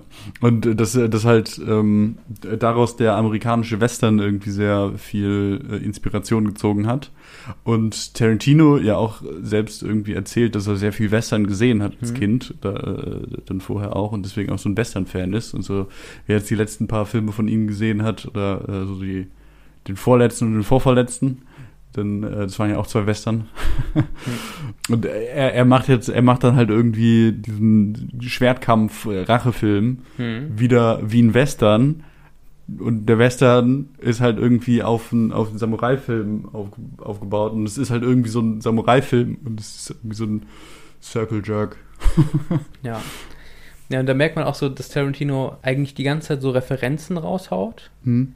Aber immer so ein eigenes Ding draus macht. Also man kann dem nicht kopieren, kann man dem nicht vorwerfen oder biten, mhm. wie man im Hip-Hop-Jargon sagt, sondern äh, dass er immer so sein eigenes Ding daraus macht und eigentlich auch, dass eigentlich so das, was er hat, so fast schon so dekonstruiert. Also er nimmt das alles, was er hat und bastelt damit so sein eigenes Ding und manchmal ist es sogar kritisch mit dem, was er eigentlich zitiert. Also zum Beispiel auch zu deinem letzter Film, äh, Once Upon a Time in Hollywood oder so. Hm. Der hat ja, also er schlägt ja schon auch kritische Töne an oder hm. und macht auch sowas Eigenes draus. Ich finde das schon irgendwie ziemlich cool. Ja. Ich musste gerade äh, dran denken, Sieben Samurai ist ja die Vorlage gewesen für sieben, also es gab ja auch so einen Western mit so die sieben glorreichen Halunken. Hm. Und der ist ja auch äh, quasi Ideengeber für Hateful Eight gewesen. Also so, da ja. hat man nochmal so ein... Die glorreichen Sieben oder so, ne? Ja, ja, ja, irgendwie so, die glorreichen Sieben. Stimmt, da gab es auch mal so ein Remake von ein paar Jahren. Ja. Mit Chris Pratt. Stimmt. Denzel Washington. Oh, oh. Und Ethan Hawke hat er auch mitgespielt. Hm. Ich habe den Film nicht gesehen, aber es... Ethan Hawke, der Ehemann von Uma Thurman. Ah. Oh. Und Uma Thurman, ähm, der, äh, der Dreh für Pulp Fiction wurde... Nee, warte mal. Der Dreh, irgendein Dreh wurde verschoben von Kill Bill, glaube ich, weil sie schwanger war. Hm. Mit einer, und ihre Tochter spielt dann nochmal in Once Upon a Time in Hollywood mit. Hm. What? Okay, Kill Bill Volume eins. Wie findest du den? Ähm, ich weiß nicht warum, aber ich bin nicht so der große Fan. Ich glaube oh. halt hauptsächlich wegen Uma Thurman, aber es gibt, es gibt eigentlich auch echt... Ich, ich weiß auch nicht, warum. Ich weiß auch nicht, wo es herkommt. Ich weiß nicht, was irgendwie in meiner Kindheit schiefgelaufen ist. Ich das irgendwie wahrscheinlich im falschen Moment, keine Ahnung, mit vier Jahren die Eltern im Schlafzimmer erwischt und dann lief halt Firmen im Fernsehen oder was auch immer. Äh, aber irgendwie, wenn ich, wenn ich dieses Gesicht oder wenn ich diese Frau sehe, denke ich mir immer so, hm, Ich, ich, also ich, weiß, ich weiß auch nicht, wo es herkommt. Ich, weiß, ich, ich finde es auch irgendwie komisch, weil die Frau hat mir ja nichts getan. Und ich kann es auch nicht in Worte fassen. Das ist ja auch noch komischer. Aber irgendwie ist es, weiß ich nicht, was ich an der nicht mag. Okay, vielleicht. Aber ich, ich verstehe das ja auch. Es gibt ja manchmal so Leute, hm. die so ein Gesicht haben, wo du denkst, so irgendwie, ja. irgendwie würde ich jetzt auch nicht unbedingt mit, mit dir reden wollen, einfach ja. weil du mir nicht so sympathisch wirkst. Hm. Aber also das habe ich bei Uma Thurman jetzt gar nicht, aber wer weiß, hm. vielleicht. Vielleicht ist es auch einfach nur das. Ist bestimmt eine sehr nette und fröhliche Frau, aber Abo Not. Ganz cool. Ach krass, aber ich hätte jetzt gedacht, so Kill Bill Volume eins hätte, also weil ich finde den also ziemlich es, cool. Es, es gibt ein Ziel, diese, wo, wo sie in diesem, äh, ich glaube Lucy, Lucy Liu das erste Mal äh, ankämpft und sie mit dem Katana irgendwie durch diese fünf, fünfzig Leute da durchschnitzelt. achtundachtzig. achtundachtzig. Mhm. Untertrieben. Und äh, das, das ist halt so, weil du merkst, es ist halt so ultra over the top, alles ist rot. Ja. Und äh, alle werden umgebracht. Da gibt es ja diese unangenehme Szene, wo sie so, so einer Frau einfach den Arm absäbelt und dann das Blut daraus spritzt in so einer comichaften Art. Hm. Und das, du guckst der dann einfach so zwanzig Sekunden zu, wie sie leidet.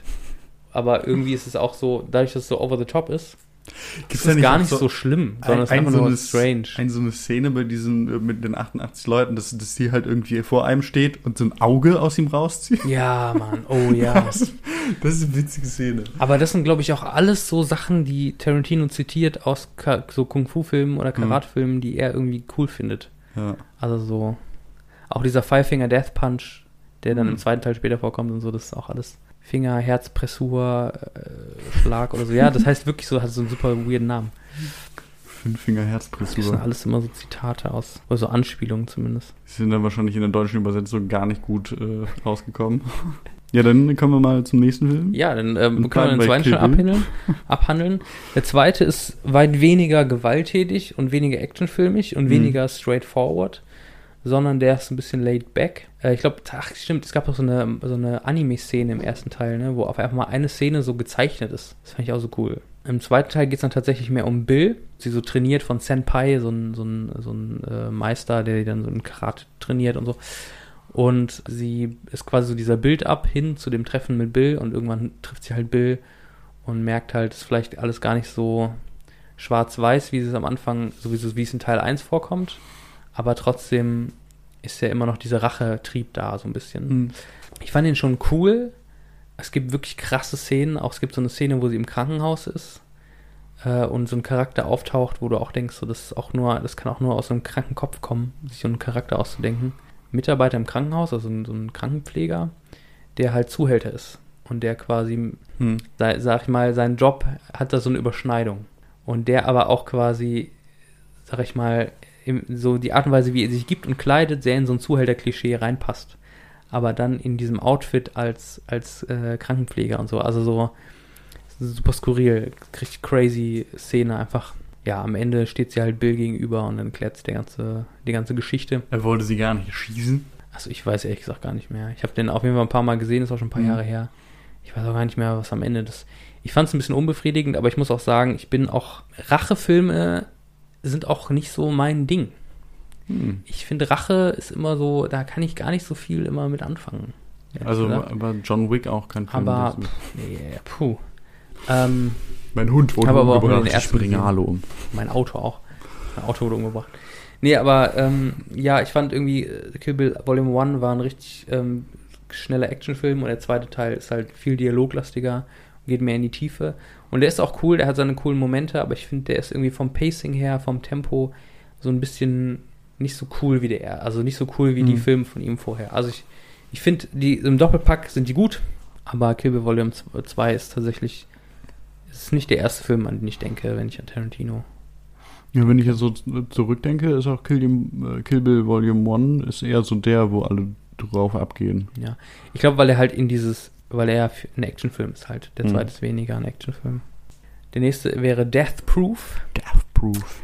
Mit einem nächsten äh, Schauspieler, den ich abgrundtief liebe, der achtziger Jahre Actionfilm gemacht hat. Kurt Russell. Nicht Kurt Russell. Ach, ich mag diesen Mann genauso, also auch super gerne angucken. ähm, und ich finde, der hat so ein, ja, der hat einfach so eine Aura, die ist einfach so, die, die schreit einfach achtziger Jahre Actionfilme. Mhm. Und ähm, genau, spielt auch mit einer der Hauptrollen. Und Death Proof ist Teil von so einem Zusammenarbeit mit Robert Rodriguez gewesen. Äh, wer Lust hat, sich da mehr in die Tiefe zu gehen, in Horrorfilm-Episode von unserem Podcast rede ich, halte ich glaube ich fünf Minuten Monolog über Grindhouse-Filme. Also wer wissen will, wie das entsteht, also ein bisschen, was das für einen Kontext hat, kann sich das anhören. Robert Rodriguez dreht Planet Terror und Quentin Tarantino dreht eben Death Proof und die werden in Kinos so Rücken an Rücken gezeigt quasi. Und Death Proof ist eigentlich so ein Slasher-Rennfilm. Also mhm. das ist wie typisch Tarantino. Er nimmt Sachen, die er cool findet und kombiniert sie dann irgendwie neu zusammen. Und es geht um den, um eine Gruppe von äh, jungen Frauen, mhm. die unterwegs sind, äh, eine gute Zeit haben, Party machen.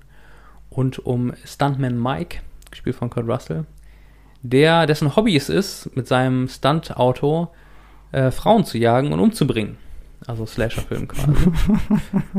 Und der, der Film ab irgendeinem Punkt so einen Turn nimmt, Spoiler, und zwar der Stuntman Mike, der böse äh, Killer aus dem dunklen Auto, äh, auf einmal der Gejagte wird mhm. und eigentlich die Girls, die er jagt, zu, also so zu den Täterinnen werden in der Situation oder sich quasi behaupten. Und da auch wieder der, äh, der Feminist, der sich in Tarantino auch befindet, rauskommt und eben die, die Rollenbilder so ein bisschen auf den Kopf gestellt werden und eben die Frauen sind, die den Killer jagen am Ende. Mhm. Was hältst du von dem Film? Ich habe ihn, ich, ich glaube, es das ist sehr lange her, dass ich den Film gesehen habe. Und ich habe ihn auch okay. mit dir gesehen. Ja. Ähm, aber ich glaube, dass du da sogar noch in Höchstwagen gewohnt hast. Ah, krass. Also that long ago. Okay, krass. Das. Das, äh, entsprechend wenig habe ich noch mit diesem, von diesem Film im Kopf. Aber Kurt Russell ist halt irgendwie doch immer cool. Also kenne ich aber auch hauptsächlich wegen dir. Okay, ja, ja.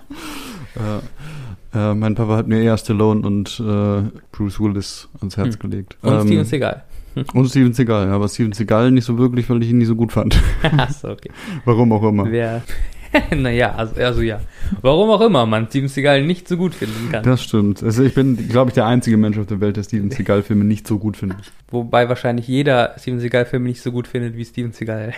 Das stimmt. Niemand mag Steven Seagal-Filme so, so sehr wie Steven Seagal. Warum reden wir eigentlich so viel über Steven Seagal, wenn wir eigentlich über Quentin Tarantino reden wollten? Lustig, ne? Habe ich, glaube ich, kaum eine Meinung dazu, weil ich ihn halt wirklich, hm. also wirklich lang nicht mehr gesehen habe. Wie gesagt, ich bin wieder sehr gut darauf vorbereitet, aber meine, meine Hochzeit kommt wahrscheinlich noch äh, in Tarantino-Filmen. Ah, okay. Mit dem nächsten fängt's an. Okay, ja, dann äh, wollen wir nicht so lange. Ähm, ja, Brumm, Brumm, Tod, Wechsel. Guter Film. Schaut ihn euch an. Also so. Ich finde den Film, äh, also so, es gibt so drei Sachen, die ich darüber sagen würde. Also ich finde den Film an sich cool, ich mag den gerne, hm. so wie alle Tarantino-Filme. In seiner Gesamtlegacy aber eher hinten dran. Äh, das liegt auf der einen Seite daran, dass ich, dass ich diese Art von Rennfilmen gar nicht so spannend finde. Also so hm. diese australischen Rennfilme, die häufig so in der Wüste sch- spielen. Und ähnlich ist auch Death Proof, also es ist eher auch so Brachland hm. und eine Straße. Und ich finde es gar nicht so spannend, ehrlich gesagt, diese Rennszenen. Dann finde ich die, also so die Frauen, also das finde ich eigentlich interessant an dem Film, dass du das Gefühl hast, dass die Frauen, also das Drehbuch, also die Dialoge von einem, wurden von einem Mann geschrieben, aber halt in den Mund von Frauen gelegt. Also zumindest ist das so mein Eindruck und das fand ich irgendwie interessant äh, und irgendwie cool. Das mag ich so an dem Film. Aber am Ende ist doch irgendwie, ist jetzt nicht der, der rasanteste Film von ihm. Aber ich mag den ganz gern und ich mag auch diese Genre-Kombi.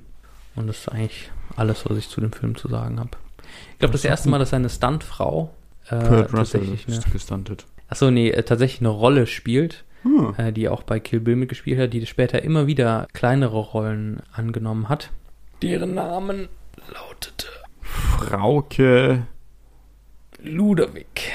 Ludewig Petri. Zoe Bell. Zoe Bell. Hm. Die immer wieder in seinen Filmen auftaucht. Ja. Franz. Willst du noch was trinken? Wie, ja.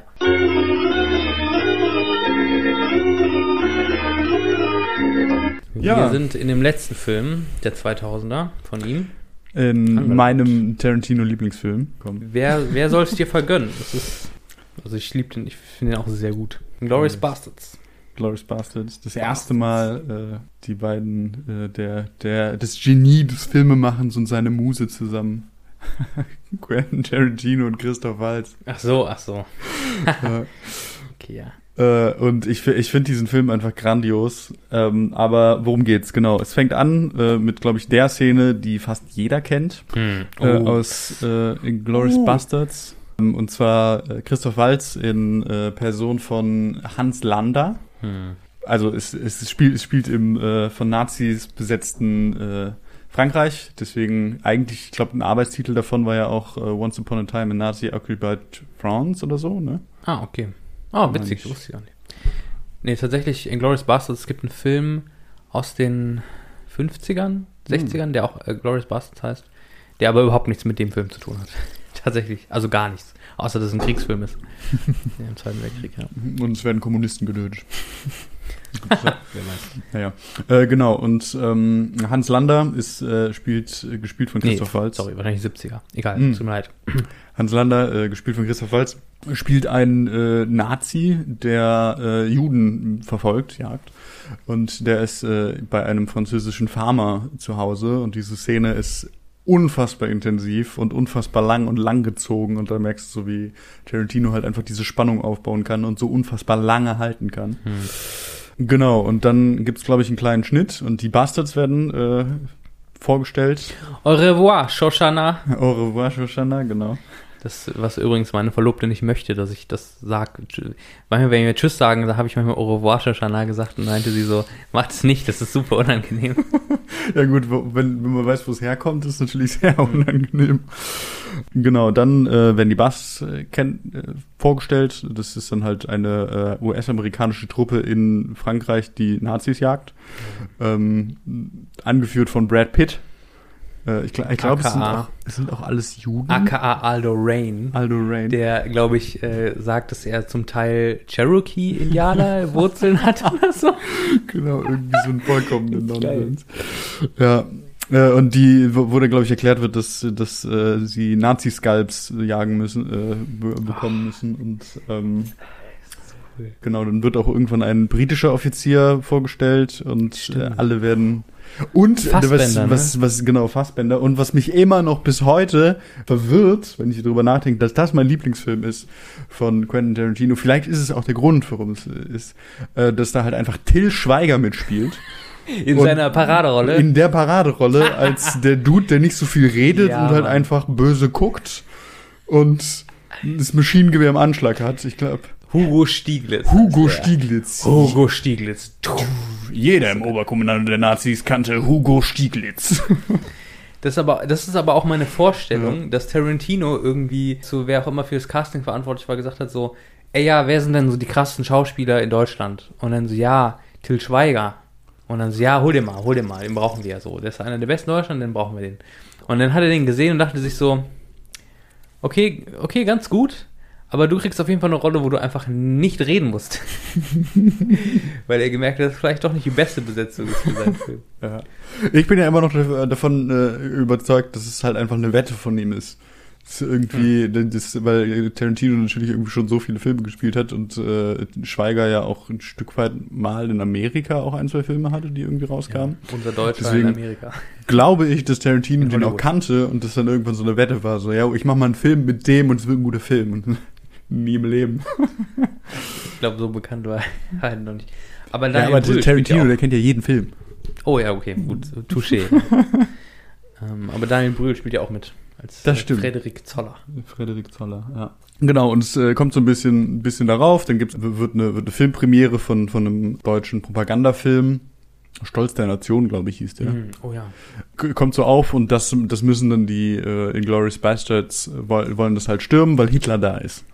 Geht's ein bisschen weiter und äh, Shoshana trifft nochmal wieder auf äh, Hans Lander in so einer richtig widerlichen Situation äh, in, in so einem Schickimicki-Restaurant in Frankreich und dann wird halt darüber geredet, wo dieser Film äh, vorstellen soll und es ist halt einfach so unfassbar unangenehm und das ist wahrscheinlich, da komme ich vielleicht gleich in der Analyse drauf, aber das ist auch einfach eine gute äh, Situation, genau, dann sind die, äh, gibt's wieder einen Schnitt und die Bastards wissen, okay, wir müssen da rein, aber vorher müssen wir noch eine deutsche äh, Schauspielerin äh, ansprechen und die treffen sich halt in der Kneipe und diese, das endet nicht gut, aber es ist so, das ist auch wieder so eine, so eine Situation, die ist unfassbar spannend und unfassbar ja, aufreißend oder, oder, oder zerreißend, finde ich, weil du die ganze Zeit denkst, oh fuck, irgendwas passiert hier gerade und irgendwas läuft hier nicht, äh, richtig ab.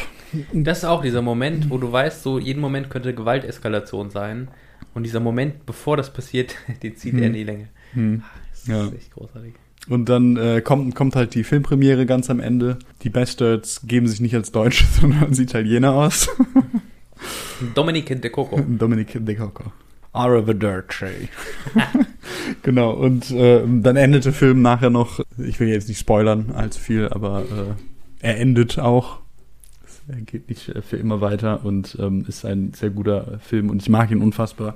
Und hauptsächlich, ich glaube, ich greife jetzt wieder vor und ich bin gerade sehr am Monologisieren, aber wegen, wegen fucking Hans Landa. Also das ist, mhm. ich, ich glaube sogar fast mein Lieblingsbösewicht in, jeden, in, in allen Filmen. So. Ja. Weil er halt einfach, er, erstens ist es ein Nazi-Bösewicht, das hilft halt schon mal einfach beim Charakter. Das ist ja so allgemein ja, schon mal relativ unsympathisch, würde ich jetzt behaupten.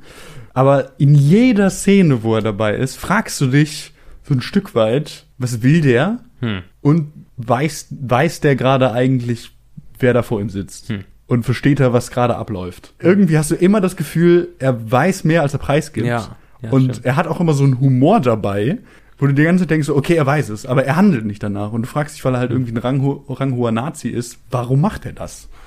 Und das ist so. Und er hat auch so einen Charme, der mm. ja eigentlich sympathisch mm. wirken kann, mm. aber der immer so ein bisschen over the top ist, wo du wirklich auch das Gefühl hast, dadurch, dass es fast schon so überzogen ironisch wirkt, diesen Charme, den er spielen lässt, dass du immer denkst, er weiß gerade, was Sache ist, so, ne? Ja. Das ist so, ah, das ist richtig, ah, ja. Super unangenehm, aber ja.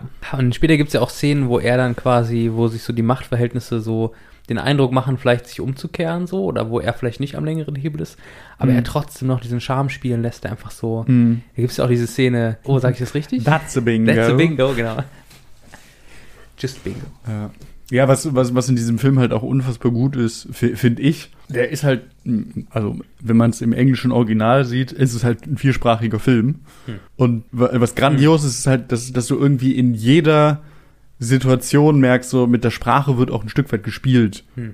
So, obwohl, obwohl ich jetzt kein Französisch und Italienisch spreche, aber vor allem so im Deutschen und im, im Englischen. In dieser Kneipenszene ist es ja so, dass, dass dann irgendwann ein S S-Offizier zu, zu dem Tisch mit, mit rankommt und sich die ganze Zeit auf den äh, englischen äh, Private einschießt, weil er einen komischen Akzent hat. Ja. Und wenn du, wenn du halt Deutsch verstehst, dann hörst du diesen Akzent natürlich auch und denkst die ganze Zeit, oh Gott, wie kommt der da raus? Weil der spricht halt einfach nicht wie ein, wie ein normaler ja, Deutscher. Ja.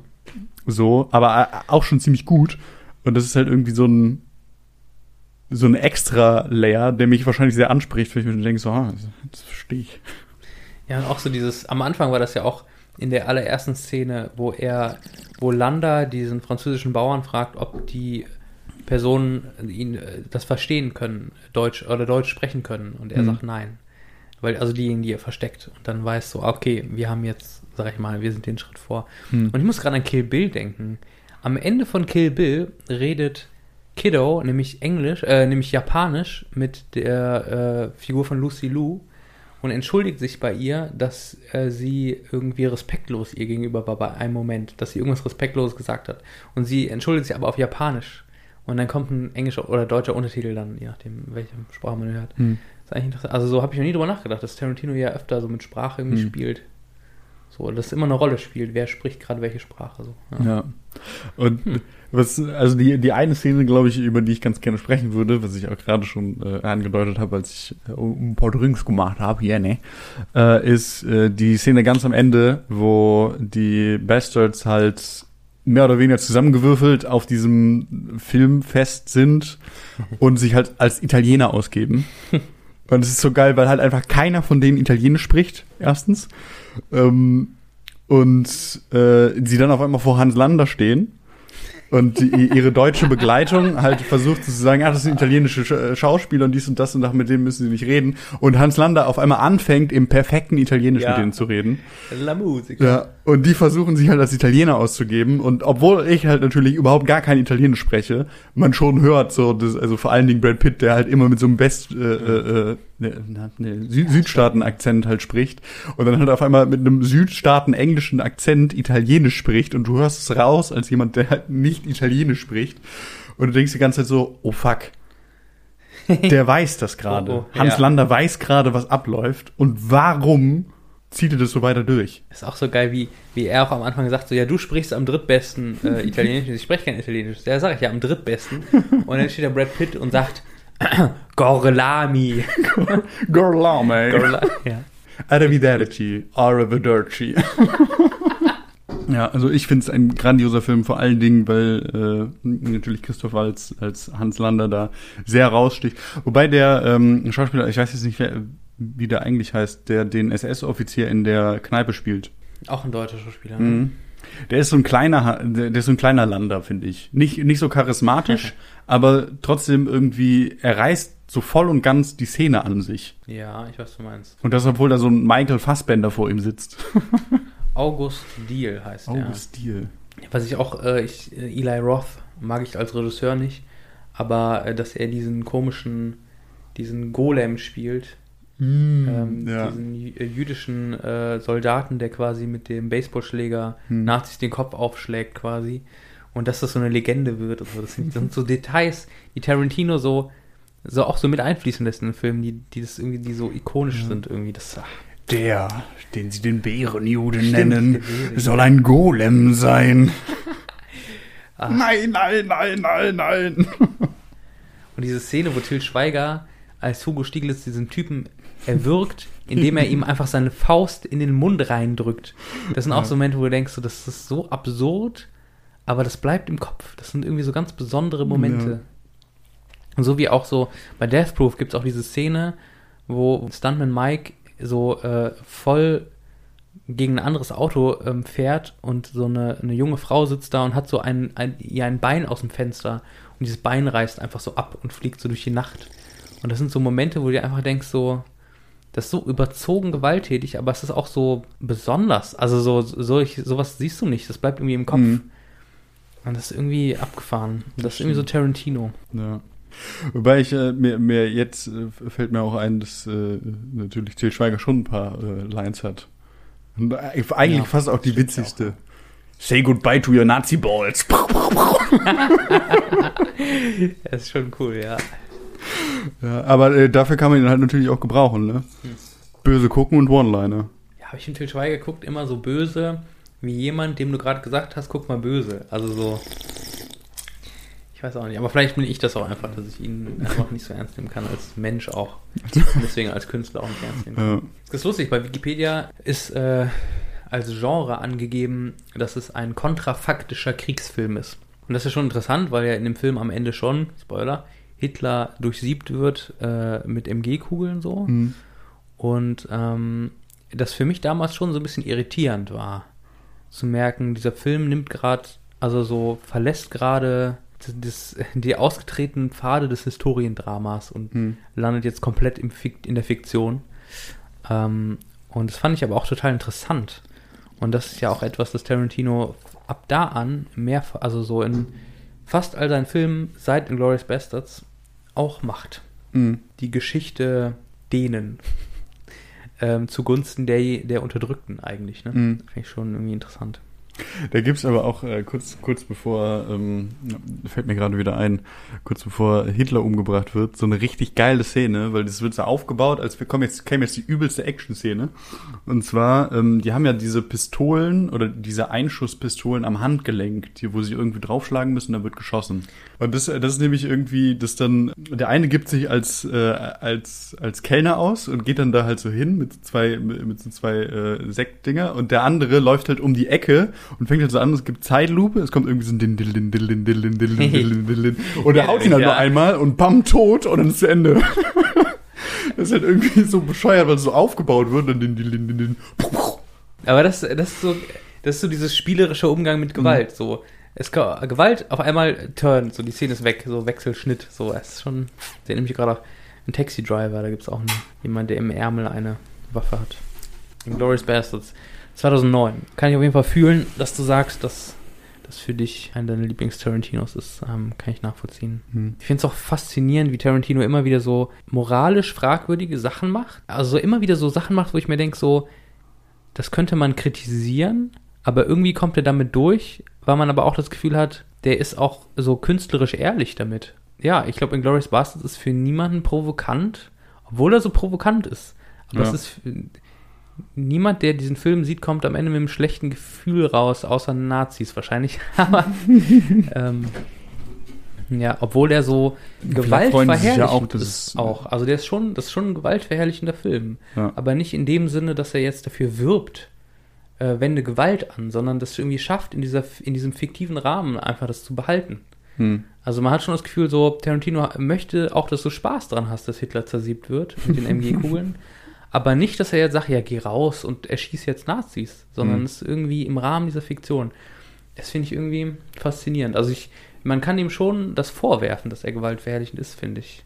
Ich finde, es wäre irgendwie ja, da gibt's zu halt, kurz gegriffen. Aber es gibt schon schlimmere, wie Eli Roth zum Beispiel, ja. ist ein gewaltverherrlichender Regisseur, meiner Meinung nach. Ja, da habe ich, da hab ich aber auch ein, irgendwie mal so ein Video-Essay gemacht, das vor allen Dingen diese Szene äh, gemacht, gesehen. Hoppala. Ich habe noch nie ein Video-Essay gemacht, ein Video-Essay gesehen, ähm, vor allen Dingen diese Szene in dem, in dem Kino, dass damit halt irgendwie mhm. Tarantino sagt so, okay, die Nazis freuen sich gerade diesen Propagandafilm, der halt gewaltverherrlichend ist. Ich glaube, Eli Roth ist der, der den äh, verknüppelt mit dem, mit dem Baseballschläger, ne? Ja, genau. Der hat auch den Film äh, Stolze Nationen äh, Ah, okay, ach, interessant. Dings gemacht. Ja. Äh, also halt ein ge- gewaltverherrlichender Propagandafilm, den es auch nicht gibt, ja. in, in echt. Halt irgendwie alle zujubeln, es sind Jubeln, und das soll halt irgendwie so der, dem Publikum das vor Augen führen, dass sie ja gerade irgendwie einen gewaltverherrlichenden Film gucken und zu jubeln und das hm. irgendwie so ein bisschen den Spiegel vorhalten äh, soll. Ah, okay. Das fand ich irgendwie auch witzig. Das glaube ich nicht so ganz verstanden, aber. Okay. Es ja nämlich gibt einen Song von Audio achtundachtzig und Jessen, relativ aktuell von ihrem Album. Mhm. Die haben einen Song, der heißt Weiß und Privilegiert mhm. und ähm, Weiß und Privilegiert ist ein Party-Track. Das heißt, du feierst es ab, dass du weiß und privilegiert bist. Und die haben halt auch gesagt, so, ja, das ist auch deren Ziel eigentlich, dass wenn Leute auf einem Konzert sind und abgehen dazu, dass sie sich gleichzeitig fragen sollten, das ist schon weird, oder? Dass ich dazu gerade feier. Also so, ja. ja. Sollen wir weitergehen? Gehen wir weiter, komm, kostet ja nichts, ne? Inglourious Basterds. Habe ich, und jetzt kommen wir zum ersten Film von Tarantino, den ich tatsächlich im Kino gesehen habe. Hm. Tragischerweise erst dann. Ich auch. Cool. Da war ich dann neunzehn tatsächlich schon. Ich war siebzehn.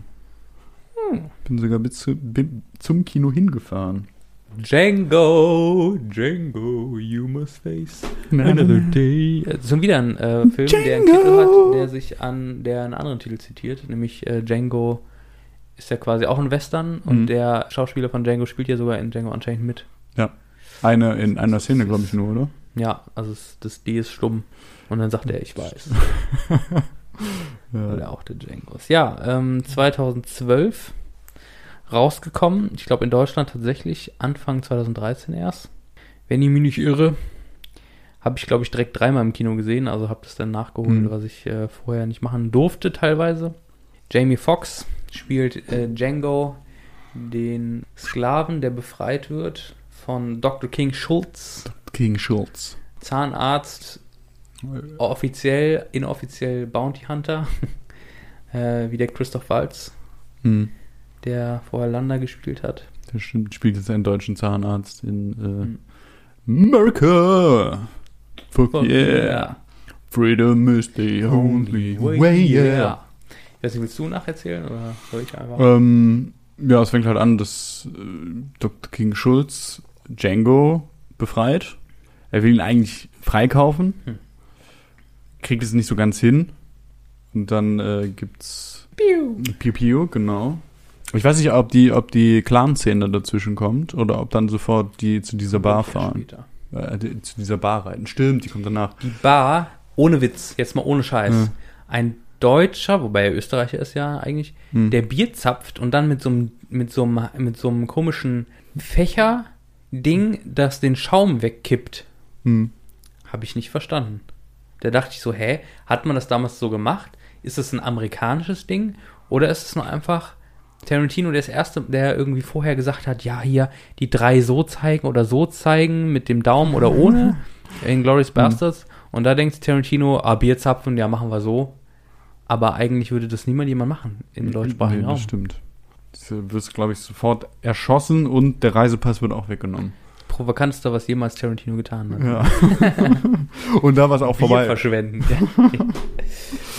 ähm, ja, genau. Ähm, und dann ah, da gibt's, äh, da gab es auch eine Szene, wo wir, also ähm, Tarantino benutzt ja das En-Wort auch unfassbar mhm. oft so, ne? Also nicht er selber, aber ja, aber in, sein, in seinen Filmen. Ja. Und äh, auch einfach dieses sie reiten zu zweit, er und Django. Äh, Django, Django natürlich von Jamie Foxx, äh, dunkelhäutiger Sklave. was auch sonst im, in Amerika des äh, neunzehnten. Jahrhunderts, ähm, reiten halt in diese Stadt rein und dann einfach so, so, so ein weißer, äh, weißer Südstaatler steht da einfach und sagt, guckt ihn an, völlig entgeistert, ein äh, N-Wort auf dem Pferd. Da ist ein N-Wort auf dem Pferd. Hm. Und ich weiß nicht warum, aber diese Szene ist halt einfach nur vollkommen, ich find's unfassbar witzig. Weil es halt einfach dieses so, so vollkommen Weißbrot und man echauffiert sich über irgendwas, über was man sich eigentlich nicht echauffieren könnte. Ich glaube, ich kann mich daran erinnern, aber mir ist jetzt nicht so. Ja. Ja. Genau, äh, aber dann äh, sind sie in diesem äh, in, in, der, in, der, in der Bar.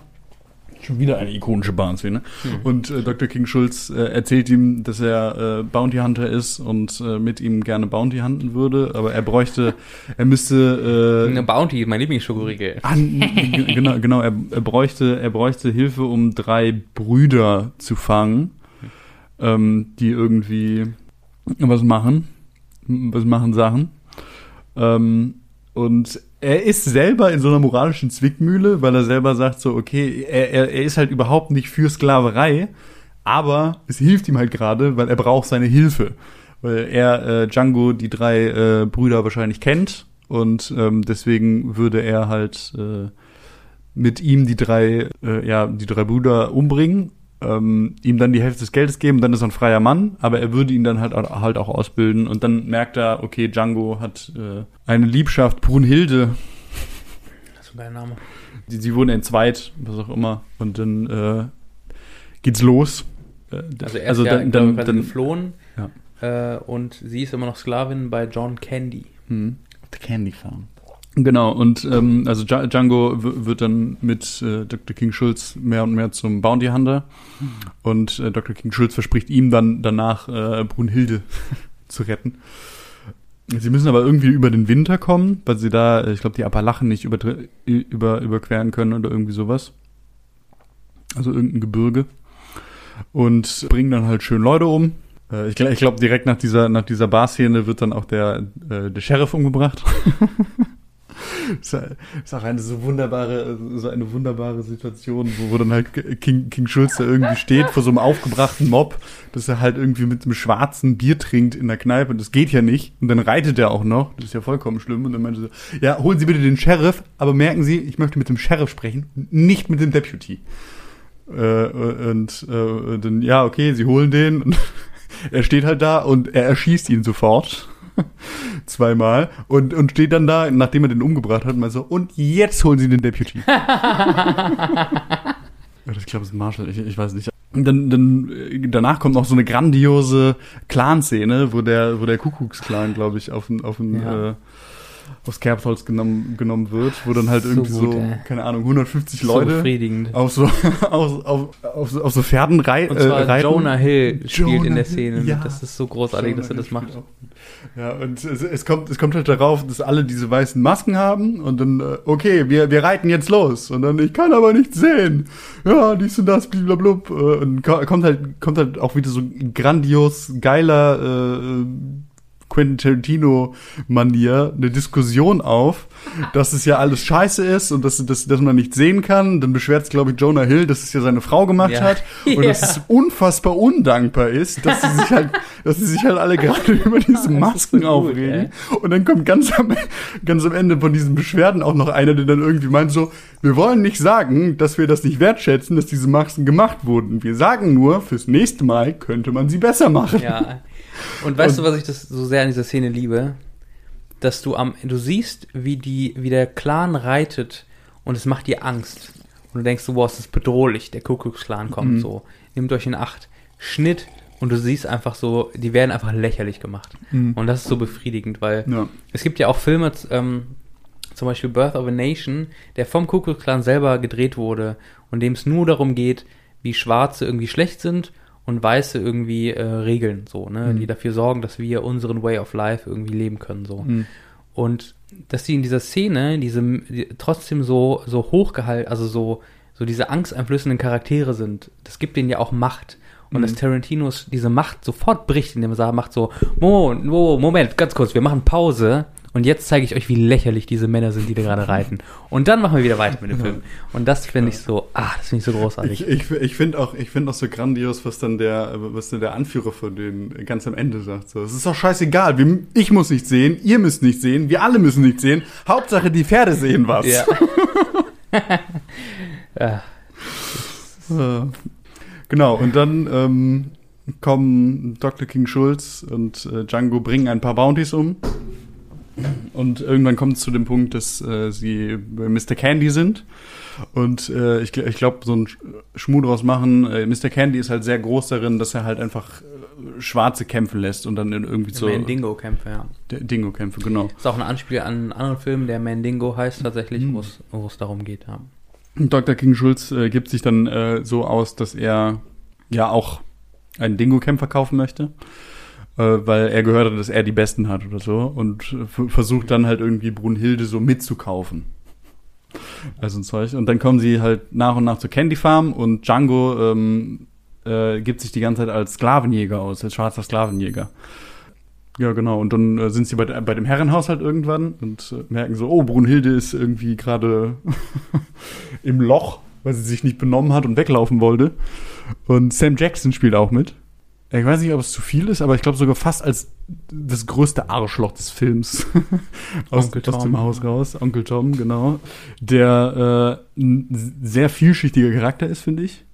Schon irgendwie. Aber er, er, spiel, er spielt ja auch immer, also er weiß, dass er eine Rolle spielt und diese Rolle spielen muss, damit er halt irgendwie in dieser Welt überleben kann. Ach so. So, und dann, und, und dann merkst du ja auch, dass nachher, nachher gibt's ja noch eine Diskussion zwischen ihm und Candy im privaten Raum, wo er halt auf einmal viel selbstbewusster ist, mhm. und Candy sehr unselbstbewusst ist. Stimmt, ja, stimmt. Genau, aber dann sind sie halt in dem, in dem Candy-Haus und es kommt so ein bisschen raus, dass eigentlich, sie eigentlich hinter Brunhilde hinterher sind und nicht äh, ne, hinter diesen Dingo-Kämpfern. Und dann wird's blutig. Sehr blutig. Und Quentin Tarantino wird noch in die Luft gesprengt. Ja. Yeah. Dann ist auch das, irgendwann ist äh, der Film vorbei. Ja, und am Ende die Revenge. Ja. Der Re- die Revenge-Zeit für Django ist angebrochen, wo er sein Girl rettet. Ja, ähm, Brunhilde. Say goodbye to Mister, äh, Missus Candy. Bye, Missus Candy. Grandios. Ich weiß noch, wie, wie danach super viele Leute gesagt haben, hä, aber er hat sie ja erschossen und die, die Art und Weise, wie sie wegfliegt aus der Tür, das passt ja gar nicht zu dem Winkel, wo er, wie er sie erschossen hat. Also oder einfach halt merkt so, in diesem Film. Das es in, also so, es geht um das Drama, es geht mhm. um das, es geht um die Performance und es interessiert nicht. Also so und, und genau das macht Tarantino ja, bringt er ja mit auf den Punkt. Es geht nicht darum, ob das irgendwie alles logisch ist, sondern es geht darum, ob das, ob das Drama rüberkommt. So, mhm. ich weiß nicht, Kubrick äh, hat mal äh, eine Szene gedreht mit Tom Cruise, wo er ihn ganz oft durch eine Tür hat gehen lassen. Und er hat ihn immer noch mal, immer noch mal, immer noch mal durchgehen lassen. Und dann wurde er gefragt, so, ja, aber also geht es darum, möglichst natürlich durch die Szene, äh, durch die Tür zu gehen? Und Kubrick hat gesagt, möglichst glaubwürdig und natürlich durch die Tür zu gehen, ist ähm, gut, für einen Schaus- wenn ein Schauspieler das kann. Aber noch viel besser ist es, interessant durch eine Tür zu gehen. Und das ist einfach Tarantino, weißt du? Hauptsache, das Drama funktioniert. Mhm. Scheiß drauf, ob es logisch ist oder ob es irgendwie jetzt vom Pacing stimmt oder ob der Dialog jetzt wirklich so super alltäglich sein muss, was die ja tatsächlich sind bei ihm oft. Mhm. Also die Themen sind ja oft sehr alltäglich, die er anschneidet in Dialogen. Aber das Drama, darum geht's. Und Django ist am Ende ja so ein richtiges, richtig inszeniert einfach, wie er dann auch diesen, diesen am Ende ja mit Brunhilde auf diesem Pferd diesen Moonwalk macht und so, während das Haus in die Luft geht. Und ja. Weil alles brennt. Also so, das ist ja, ja so feierlich am Ende dieser, die, das John Candys Villa abbrennt. So quasi Spoiler. Ja. Von DiCaprio gespielt. Großartiger Schauspieler. Mhm. Ah, da gibt's äh, da, da, auch die, die erste Szene, wo Brunhilde und Django sich sehen. Ist so grandios, weil ja, weil ja Brunhilde, äh, also äh, Doktor King Schulz sagt halt so, ja, er, er hätte, er spricht halt Deutsch und hat gehört, dass äh, irgendwie ein, eine des Sklavenmädchen halt Deutsch spricht, das, was dann Brunhilde ist. Und er würde ganz gerne mal wieder an seine Heimat erinnert werden, mhm. dies, das. Und deswegen ist er mit Brunhilde alleine im, äh, in, in seinem Schlafzimmer. Und dann äh, erzählt er ihr halt irgendwie so, egal was passiert, sie dürfen nicht schreien. dürfen auf jeden Fall nicht schreiben. So, was natürlich stimmt, in der Situation ja, ja, so, der, so weiße, ja. der, der weiße Dude erzählt irgendwie der, der äh, schwarzen Sklave, sie dürfen auf jeden Fall nicht schreien. Da denkst du natürlich auch so, hm, okay, komisch. Und er macht einfach nur die Tür auf und Django steht da und meint irgendwie nur so, hey Babe oder irgendwie sowas. Und sie fällt halt in Ohnmacht und, King, äh, und, und Schulz steht dann nur so und guckt ihn an, ah, du Teufel mit der Silberzunge. Das ist so cool, ja. Ja.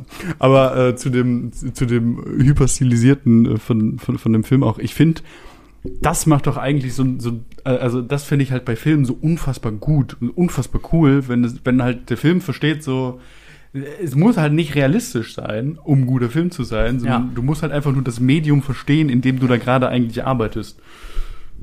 Und also wenn ich jetzt drüber nachdenke, so die ersten drei Regisseure, die mir sofort einfallen, die ich ziemlich gut finde, ist halt einmal Tarantino, Edgar Wright und ähm, Wes Anderson. Und hm. die sind alle nicht für ihre äh, Hyper- Real- über- ja. Hyperrealismus äh, bekannt, sondern sie bauen halt irgendwie so eine Welt im Film auf, ja. die halt glaubwürdig ist irgendwo, natürlich auch meistens irgendwo überzeichnet, aber es, es unterhält einfach. Ja, ist interessant anzuschauen. Es ist eine bestimmte Atmosphäre, die irgendwie... Äh die mal reingezogen wird, ja. Kleiner Funfact, äh, Brunhilde heißt Brunhilde von Schaft. Und Shaft ist äh, auch ein Blaxploitation-Film. Ja. Äh, und das Remake von Shaft hat äh, äh, Sam Jackson die Hauptrolle als Shaft gespielt. Mhm. So, kleiner. Ja, ja, super. Ja.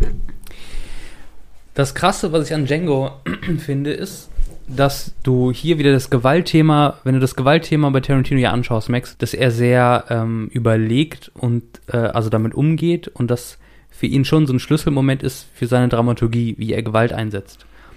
Und bei Django finde ich es nochmal extrem spannend, weil Django kennt, also für mich sind es zwei Arten von Gewalt, die in Django vorkommen. Das eine ist die Gewalt von Weißen an Schwarzen. Und die ist immer super unangenehm. Du hast den Mandingo-Kampf, Knochen, Knacken, Schweiß, Fleisch trifft auf Fleisch, ist super unangenehm. Es gibt eine Szene, wo so ein Hund äh, einem Sklaven hinterherläuft, die unfassbar unangenehm ist. Das ist doch auch dem Dingo-Kämpfer, oder? Der genau, ja, genau, der wegläuft. Sagt, er kann und so. Das nicht mehr machen und es ist einfach alles zu viel. Und es ist wirklich, du, du, du, du, das ist nicht zu ertragen und du mhm. hast auch die Person, die die Gewalt ausübt. Mhm. Und dann hast du an auf der anderen Seite Äh, wie, wie Schwarze, wie Sklaven oder eben, sag ich mal, Django äh, in erster Linie Gewalt gegen weiße, äh, gegen Weiße ausübt, gegen weiße Sklaven, äh, sag ich mal, Besitzer, wenn man das so sagen kann überhaupt. Und diese Gewalt ist immer überzogen, comichaft, fast schon erhaben und unterhaltsam. Also gerade so die letzte Szene, da fließt viel mehr Blut als in jeder Szene zusammen, wo, wo Blut gegen, gegen Schwarze, aus, äh, sag ich mal, fließt. Hm. Aber es ist so feierlich, es spritzt und es ist so, und du hast halt Bock. Also so, du siehst das und denkst so, ja, ja Mann, aber wir haben es doch verdient. Und das ist so interessant, weil dieses Revenge-Ding, es schafft, also kein Regisseur oder Regisseurin, die das irgendwie schafft, dieses Revenge-Ding, mich da so mitzunehmen, aber Tarantino kriegt es irgendwie hin. Dass ich sage, ich freue mich, ich finde die Gewalt da ganz, ganz schlimm und auf der anderen Seite freut es mich, weil irgendwie diese ungerechten Verhältnisse dadurch irgendwie so ein bisschen so ein Ventil bekommen. Hm. Dadurch, dass sich diese Gewalt auch irgendwie so feierlich äußert, dadurch, dass durch diesen Rache, Racheakt von Django oder auch von, von, von äh, King Schulz, wo er ja, Spoiler, sein Leben tauscht, um für ihn ge- also erträglichere Verhältnisse zu schaffen, was so seine, seine persönliche Gerechtigkeitswaage angeht. So, ne? Mhm. Finde ich schon äh, faszinierend. Und ähm, ist immer noch so, dass ich das, dass ich ja immer noch ein großes Fragezeichen an, dran habe, so, weil ich das ethisch fragwürdig finde tatsächlich. Ich finde Gewalt einfach ethisch immer fragwürdig. Mhm. So, man muss das immer hinterfragen. Und ich bin äh, großer Fan von, von Gewaltlosigkeit und von gewaltlosen Protest. Aber Tarantino baut manchmal so fiktive Welten auf, in der ich so ein Ventil finde, manchmal mit der Ungerechtigkeit umzugehen, indem ich mir Leute anschaue, die Rache üben. Mhm. Und ich finde das, ich finde das problematisch ethisch, aber irgendwie doch faszinierend, also trotzdem befriedigend und irgendwie faszinierend. Und Django bringt es auf den Punkt, weil er, weil es so beides hat. Mhm. Ähm, diese unangenehme Gewalt, die man nicht ertragen will und die man, mhm. die man verurteilt, und diese Gewalt, die irgendwie unterhaltsam ist. Und die so feierlich ist, fast schon ritu- ritualisiert, wie er da reinkommt mhm. mit den Knarren und am Ende in diese Candy Farm. Ja, ja. Ja, das stimmt. Ich finde, mir, mir fällt jetzt auch gerade auf, dass außer äh, Doktor Schulz äh, in dem Film und ich glaube, äh, ja gut, ein, ein äh, der, der Deputy Marshal ganz am Anfang, der, der dann wieder aufkommt, die äh, weißen Sklavenhalter eigentlich immer als so ein bisschen dümmlich hm, ja. dargestellt werden. Das finde ich auch ziemlich witzig. Vor allen Dingen, vor allen Dingen, was ich bezeichnend finde, was ich ja auch gerade schon angeschnitten habe, Candy, Mister Candy und äh, Onkel Tom. Dass die ein sehr, sehr... Ich habe mir gerade Onkel Tom genannt, weil er natürlich sehr so hörig ist, obrigkeitshörig, ich weiß gar nicht, wie er wirklich heißt. Ja. Äh, ich, ich dachte, das wird Onkel Tom. Steven naja. steht hier. Steven, okay. Ja, stimmt, Steven, Steven. Ist der, der, der eine Sklave von zehntausend. Stimmt, ja. ja. Von dem man sich rasieren lassen würde auch. Mhm, von dem man sich sogar rasieren lassen würde. Ja. Und was, was, was ich dabei, und warum ich auch irgendwie diese Machtdynamik in diesem Film so unfassbar interessant finde, ist halt, dass natürlich irgendwie der äh, Mister Candy die ganze Zeit der Besitzer ist, aber der von, von Anfang an, das erste Mal sogar, dass über ihn geredet wird, von einer Person, die ihn kennt, hm. würde ja schon als eigentlich dümmer, als er sich gibt, dargestellt. So. Es wurde halt gesagt, ja, Mister Candy ist sehr frankophil. Und dann Stimmt. fängt halt Schulz an, Französisch zu reden. Machen Sie das nicht vor ihm. Er kann kein Französisch und es ist ihm peinlich. Ja. So, dies und das. Geil, das ist wieder das Sprachthema, ne? Mhm. Das wir schon angesprochen haben, ja. Und dann ähm, äh, sind sie halt die ganze Zeit dabei, also Schulz, ähm, Doktor Schulz versucht dann ja äh, Brunhilde so nebenbei zu kaufen und den Dingo-Kämpfer gar nicht, gar nicht zu kaufen. Und die ganzen Weißen checken es gar nicht. Außer Steven. Und, und Steven sagt dann irgendwann, meint dann irgendwann so, Mister Candy, wir müssen miteinander reden. Und auf einmal dreht sich die gesamte Person von Steven und er ist mhm. halt einfach dieser kalte, berechnendes, dieses kalte, berechnende Arschloch. Ja. Der sagt so, die sind hier, um irgendeinen Sklaven zu kaufen, aber es ist nicht der Dingo-Kämpfer. Und wir wissen nicht, wer Stimmt, wer das ja genau, ist, er ist eigentlich, stimmt, ich, ich habe Django schon länger nicht gesehen, aber stimmt, er ist der Erste, der dem ja. auf die Schliche kommt. Und, ja, und, ne? und, und Mister Candy ist in der, der Situation halt der, fast wie ein Kind. Sagst du, was? Nein, das kann doch nicht sein, das ist auch so nett und dies und das. Nein, nein, der ist das so. Und dies und das. Und einfach dieses, auf der einen Seite Gewaltverherrlichende von, von, den, von, von den Weißen her, ähm, so diese Gewalt, die wirklich unangenehm ist, die gezeigt wird. Auf der anderen Seite irgendwie so diese kindhafte Naivität fast. Hm. Das merke ich jetzt auch gerade erst, dass ich darüber nachdenke, dass irgendwie auch einmal durch den Film sich zieht. Ja. Ich mag Django. Das ist auch wieder einer oh. der, der actionreicheren äh, Filme wieder und ich glaube, deswegen kam er auch ganz gut an. An dem, am, am Box Office. Aber äh, ich mag ihn auch ganz gerne. Ich finde ihn total faszinierend. Und das war ja so auch der erste Moment, wo so diese Diskussion auch war, darf man als weißer Regisseur ein Drehbuch schreiben, wo das N-Wort vorkommt. Und äh, Tarantino ja auch tatsächlich auch von schwarzen Regisseuren, die auch was zu sagen haben, äh, häufig, also so, da auch Kritik bekommen hat. Und da aber auch, äh, sag ich mal, recht äh, souverän mit umgegangen ist. Und ja, auch Sam Jackson, der ja auch eben quasi einen Sklaven spielt, der eben ja eigentlich äh, sehr ähm, seinem Meister John Candy eben gehorcht. Also auch eine, eine, eine problematische Charakter, da auch so mitdiskutiert hat und so. Ich finde es schon... Ich finde es schon äh, irgendwie äh, faszinierend und auch relevant, sich ja mit diesem Thema auseinanderzusetzen und äh, finde auch den, also so als Deu- also so als Deutscher, der jetzt sag ich mal mit amerikanische äh, amerikanische Kultur immer nur von außen betrachtet mhm. und auch so dieses Gewicht, äh, dass eben quasi man sagen kann, so in Europa hat Demokratie ganz lange Menschen ausgeschlossen, äh, teilweise also halt fünfzig Prozent der Bevölkerung nicht mit in die Demokratie integriert. Dadurch, dass Frauen nicht wählen durften und du einfach ähm, eigentlich erst sehr spät überhaupt eine echte Demokratie in diesem Sinne haben konntest, weil ganz lange eben fünfzig Prozent der Bevölkerung ausgeschlossen war und wir ja immer so so so mit wenig Verständnis Richtung Amerika schauen, eben mhm. die, die, die Verhältnisse in den U S A anschauen und das natürlich nur so von außen betrachten können, aber von jemandem, der von außen schaut, ich, ich fand Django Unchained schon ziemlich cool. So und faszinierend. Ja. Und auch wieder da, wie mit Machtverhältnisse und dem Rache-Thema umgedacht, um, umgegangen wurde, fand ich schon cool. Ja. Kleiner Fun-Fact, ähm, Zoe Bell spielt auch eine kleine Rolle. Ein Charakter, die, die so voll vermummt ist, verschleiert ist, die auch einmal namentlich, glaube ich, ah, genannt wird und dann sofort ja. stirbt in dem Film. Weil Tarantino ursprünglich äh, überlegt hat, ihr auch nochmal eine eigene Story-Arc zu geben innerhalb des Films. Dann aber ra- diese Arc rausgestrichen hat, weil der Film sonst zu lange gewesen wäre. Ja, stimmt, diese Vollvermummte in diesem Raum voller Männer und es ja. sieht, in der Ecke sitzt irgendwie so ein nackter Mann in so einem Waschzuber-Ding. Und sie hat so eine Axt, so eine doppel, mhm. äh, doppelköpfige Axt. Absurde Szene, ja. weil es halt auch wirklich, du, du merkst so, der Charakter wird aufgebaut, ohne dass, dass, was zu, dass, er, dass, dass sie was zu sagen hat mhm. und wird sofort umgebracht. Ja, ja, nur so als kleiner Funfact, wer sich immer schon mal gefragt hat, was soll das eigentlich? Ursprünglich ist tatsächlich der Plan gewesen, dem Charakter noch ein bisschen mehr Fleisch an Rippen zu geben. Ich muss pipi. Margarete. Margarete. Machen wir den Bums ja auch noch zu Ende, ne? Die hasserfüllten acht. Die hasserfüllten acht. Ja, habe ich heute gesehen. Heute, Mensch. Ich bin heute Morgen früh aufgewacht und ich habe gerade Urlaub und dachte mir so, oh ja, warum? Wir machen heute Tarantino-Podcast-Folge. Gucke ich mir noch Hateful Eight an. Einfach mit drei Stunden Hateful Eight in den Tag gestartet. Und erstmal richtig schön einen verklatschten Tag gehabt. Tatsächlich, ja. Ich habe äh, den Film zwanzig fünfzehn gesehen, damals im Kino.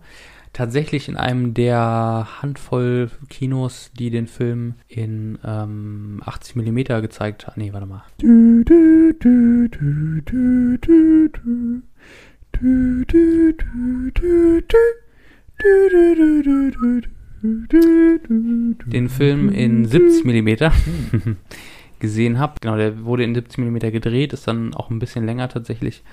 Äh, in Deutschland gibt es aber nur wenige Kinos, die überhaupt siebzig Millimeter zeigen können und unter anderem auch in Berlin das Zoopalast, äh, äh nee, am Zoo, Bahnhof Zoo, der Zoopalast. Ein Kino, wo ich ihn damals gesehen habe, zwanzig fünfzehn. Und damals fand ich ihn okay. Und jetzt habe ich ihn nochmal gesehen, heute Morgen, dachte mir so, Alter, der ist eigentlich richtig gut. Ich habe ihn irgendwie, ähm, gefühlt nicht so ganz verstanden damals. Hm. Es geht eigentlich darum, dass acht Personen, deswegen Hateful Eight, voller Hass unterwegs sind in, äh, ich glaube, Wyoming, auf jeden Fall in, in, im Nordstaat, also ehemaligen Nordstaaten, also hm. im nördlichen äh, U S A, im äh, Nordosten und sind unterwegs im Winter, genau. Eine Handvoll Bounty Hunter und alle möglichen anderen Professionen, die sich dann irgendwie alle landen während eines Schneesturms in einem Gasthaus, in dem die Gastgeberin irgendwie nicht da ist, so richtig. Also diejenige, die das Gasthaus leitet. Alle sind da zusammen und du merkst halt, all diese Charaktere, die da zusammenkommen, haben voneinander gehört, kennen sich oder haben irgendeine Verbindung miteinander. Und ähm, es sind unter anderem wieder Kurt Russell, äh, John der Henker Ruth mit seinem Bounty, Daisy, die gefangene Domagu, äh, von Jennifer Jason Leigh äh, gespielt. Auch finde ich einfach eine mhm. großartige Rolle. Der auf dem Weg eben dann Sam Jackson wieder, Marquise Warren, äh Warren, also der auch Kopfgeldjäger ist quasi, mit aufgabelt und kommt an und äh, findet dann einen äh, äh, Henker namens Oswaldo, wieder von äh, Tim Roth gespielt, wo ich damals immer die These hatte, dass das ursprünglich für, für Christoph Waltz geschrieben war, die, die Rolle. Die These hatte, glaube ich, jeder. Aber dass er Waltz nicht gecastet hatte, weil er allen anderen die Rolle gestohlen hätte, also die, mhm. die, die Aufmerksamkeit. Äh, Tim Roth, wieder Michael Madsen, spielt tatsächlich auch wieder mit. Äh, Joe Gage und ähm, ein Mexikaner, Bob, der Mexikaner. Bruce Dern, einen alten General und, äh, und so weiter. Und die spielen alle mit. Äh, die sind alle in, jetzt gefangen in diesem Haus. Es gibt so gewisse Konflikte, Nordstaaten, Südstaaten-Konflikte. Mhm. So zwischen, hauptsächlich zwischen dem Charakter von ähm, Bruce Dern, einem Südstaaten-General, und Sam Jacksons Charakter, einem äh, ne Major der Nordstaaten, und er als, als äh, schwarzer äh, Nordstaatler, Soldat, ehemaliger Soldat, ähm, halt so ein bisschen Konflikt sich aufbaut zwischen mhm. den beiden, äh, während der Henker quasi immer noch auf der Suche ist nach Leuten, die eigentlich ihm seinen Bounty streitig machen wollen. Und dann gibt es so einen Bruch in dem Film, also es gibt so mehrere, mehrere Kapitel und äh, einen Bruch irgendwann in dem Film. Das ist jetzt ein kleiner Spoiler, falls man den sehen möchte. Einfach mal eine Minute vorspulen. So geil. Äh, die Räuberbande von Daisy, quasi die Hälfte der Menschen in diesem Raum ausmacht, die sich da eingeschleust haben. Und eben ihr Bruder, gespielt von Channing Tatum. Was Channing damals, all over your Tatum. Das hat mich auch richtig... Das hat mich, als ich das gelesen habe, dass Channing Tatum in einem Tarantino-Film mitspielt, dachte ich erstmal so, what the fuck? Weil ich kannte weil, ihn tatsächlich ich, nur aus so... Weißt du, wie ich das mitbekommen habe? Tanz, sexuellen Tanzfilmen. Magic Mike, ja. We- weißt du, wo ich das mitbekommen habe, dass Kino. Er da mitspielt? Als die Luke aufgeht und er hochkommt. Und ich denke mir so, what the fuck, Alter? Aber sein Name steht tatsächlich im Vorspann. Ah, das habe ähm. ich gar nicht mitbekommen. Ich lese aber auch nie ja. Namen, weil ich mir immer denke, ich bin eh nicht so eine gute Namenmerker. Ja, okay. Ähm, nee, dann ist aber alles äh, eigentlich ganz gut, dass du nicht gelesen hast. Aber ja, genau. Und der dann einfach da ist und dann gibt es so einen Turn und es geht eigentlich darum, ob quasi es diese Bande schafft, äh, Daisy ähm, zu retten oder eben nicht. Und ja, ist ähnlich wie, wie Reservoir Dogs, eigentlich eher so ein Kammerspiel. Es spielt hauptsächlich alles in diesem Haus oder halt in dieser Kutsche, äh, die ähm, Kurt Russells, der Henker, äh, gemietet hat. Und es ist ähm, ganz viel von den Charakteren, die halt Spannung aufgebaut werden, gelöst werden. Und es spielt in dieser Winternacht, in fast Weihnachten, hm. in dieser Bude. Und es ist ähm, ein Dialogfest, dieser ganze Film. Ja. Ich finde die Szene, wo der, wo der Tee vergiftet wird, ziemlich geil. Weil das halt irgendwie so hm. Schnitt und dann kommt irgendwie die Stimme aus dem Off und nun wurde der Tee vergiftet und du siehst halt nur wie so zwei Hände den Tee vergiften. Ja, der ist schon geil. Ich muss dazu auch sagen, dass ich den Film gesehen habe in fast hundertneunzig Minuten Länge und in der Mitte gab es eine Pause. Und diese Pause kam direkt, also Spoiler für die alle, die den Film noch nicht gesehen haben, direkt nach diesem Moment, wo es der Charakter von Sam Jackson, Bruce Sterns Charakter, erzählt, dass er seinen Sohn kennt und dass er seinen Sohn umgebracht hat oh. und dass er seinen Sohn dazu gebracht hat, ihm seinen, ja. ihn, äh, mit hm. ihm merkwürdige Sachen anzustellen und dann war welche, Schnitt. Welche Merk- wird es genannt, welche merkwürdige? Ja, es wird sogar ah. gezeigt. Ah. Welche, und, sogar sehr und, ausführlich gezeigt. Ah. Und was passiert was da? Passiert? Also der Sohn von Bruce Stern lutscht. Eigentlich ist das brillant. Es gibt diese Szene, wo Bruce Dern da sitzt und dann Sam Jackson von ihm provoziert wird und fast die Waffe zieht. Und der Sheriff ist auf der Seite von Bruce Dern und der Henker äh, ist auch da und sagt ihm, naja, ich erhänge ja nur die Leute, die sich nicht an das Gesetz halten. Und wenn du diesen Mann umbringst, dann wird der Sheriff dich verhaften und ich werde dich erhängen. Das heißt, da ist ein Gesetz, das offiziell sagt, vor dem Gesetz gelten alle gleich. Du hast aber dahinterstehend eine, ähm, sag ich mal, eine Vergangenheit, die da, also so quasi die, auf der einen Seite hast du Rassisten, die schwarze Menschen unterdrücken möchten, in, in der Rolle von Bruce Dern, und Sam Jackson als jemand, der diese, sich diesen Rassismus nicht gefallen lassen möchte. Aber vor dem Gesetz würde Sam Jackson verurteilt werden, weil er ungerecht gehandelt hat. Und deswegen fäng, äh, tötet Sam Jackson Bruce Dern nicht, warte dann aber einen Moment ab und konfrontiert und versucht dann Bruce Dern so zu provozieren, dass er die Waffe zieht, damit er sich verteidigen kann und die Waffe schneller zieht als er, weil er ist ein alter Mann, er zieht schneller. Mhm. Und das ist so brillant. Und am Ende ist Bruce Dern tot, aber niemanden interessiert's, weil er hat es hier nur verteidigt. Das ist eigentlich, ist eigentlich brillant. Ähm, ist eine Kritik an, an, sag ich mal, das, an die Justiz quasi in den U S A und gleichzeitig smarter Move von Sam Jacksons Charakter. Gut, aber wollte ich es nicht aufhalten. Genau, am Ende geht es eben um diesen Konflikt zwischen der Bande von, von Daisy und den Überlebenden am Ende. Es wird auch ein bisschen Red Apple geraucht. Tatsächlich, ja. Das ist, äh, irgendwie immer geraucht wird, das ist die Stimmt. Hausmarke von, von allen fiktive Tarantino-Filmen. Oh ja, sorry. Ja. Musik von Ennio Morricone übrigens. Mhm. Das ist ganz besonders. Als, als Italo-Western-Komponist, auch spielen wir das Lied vom Tod und so, hat er mhm. komponiert. Mittlerweile verstorben, rest mm. in peace, aber Tarantino hat es noch geschafft, ihn für einen Film letzte aus dem rauszupressen.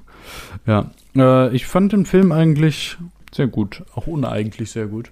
Vor allen Dingen, ich habe ihn jetzt nur einmal gesehen, aber vor allen Dingen an diesen Film ranzugehen, einfach nicht zu wissen, was da eigentlich passiert und mal auf, auf sich wirken zu lassen und dann auf einmal kommen Leute aus irgendwelchen Löchern raus und denkst, ah, oh, der ist auch da, verrückt.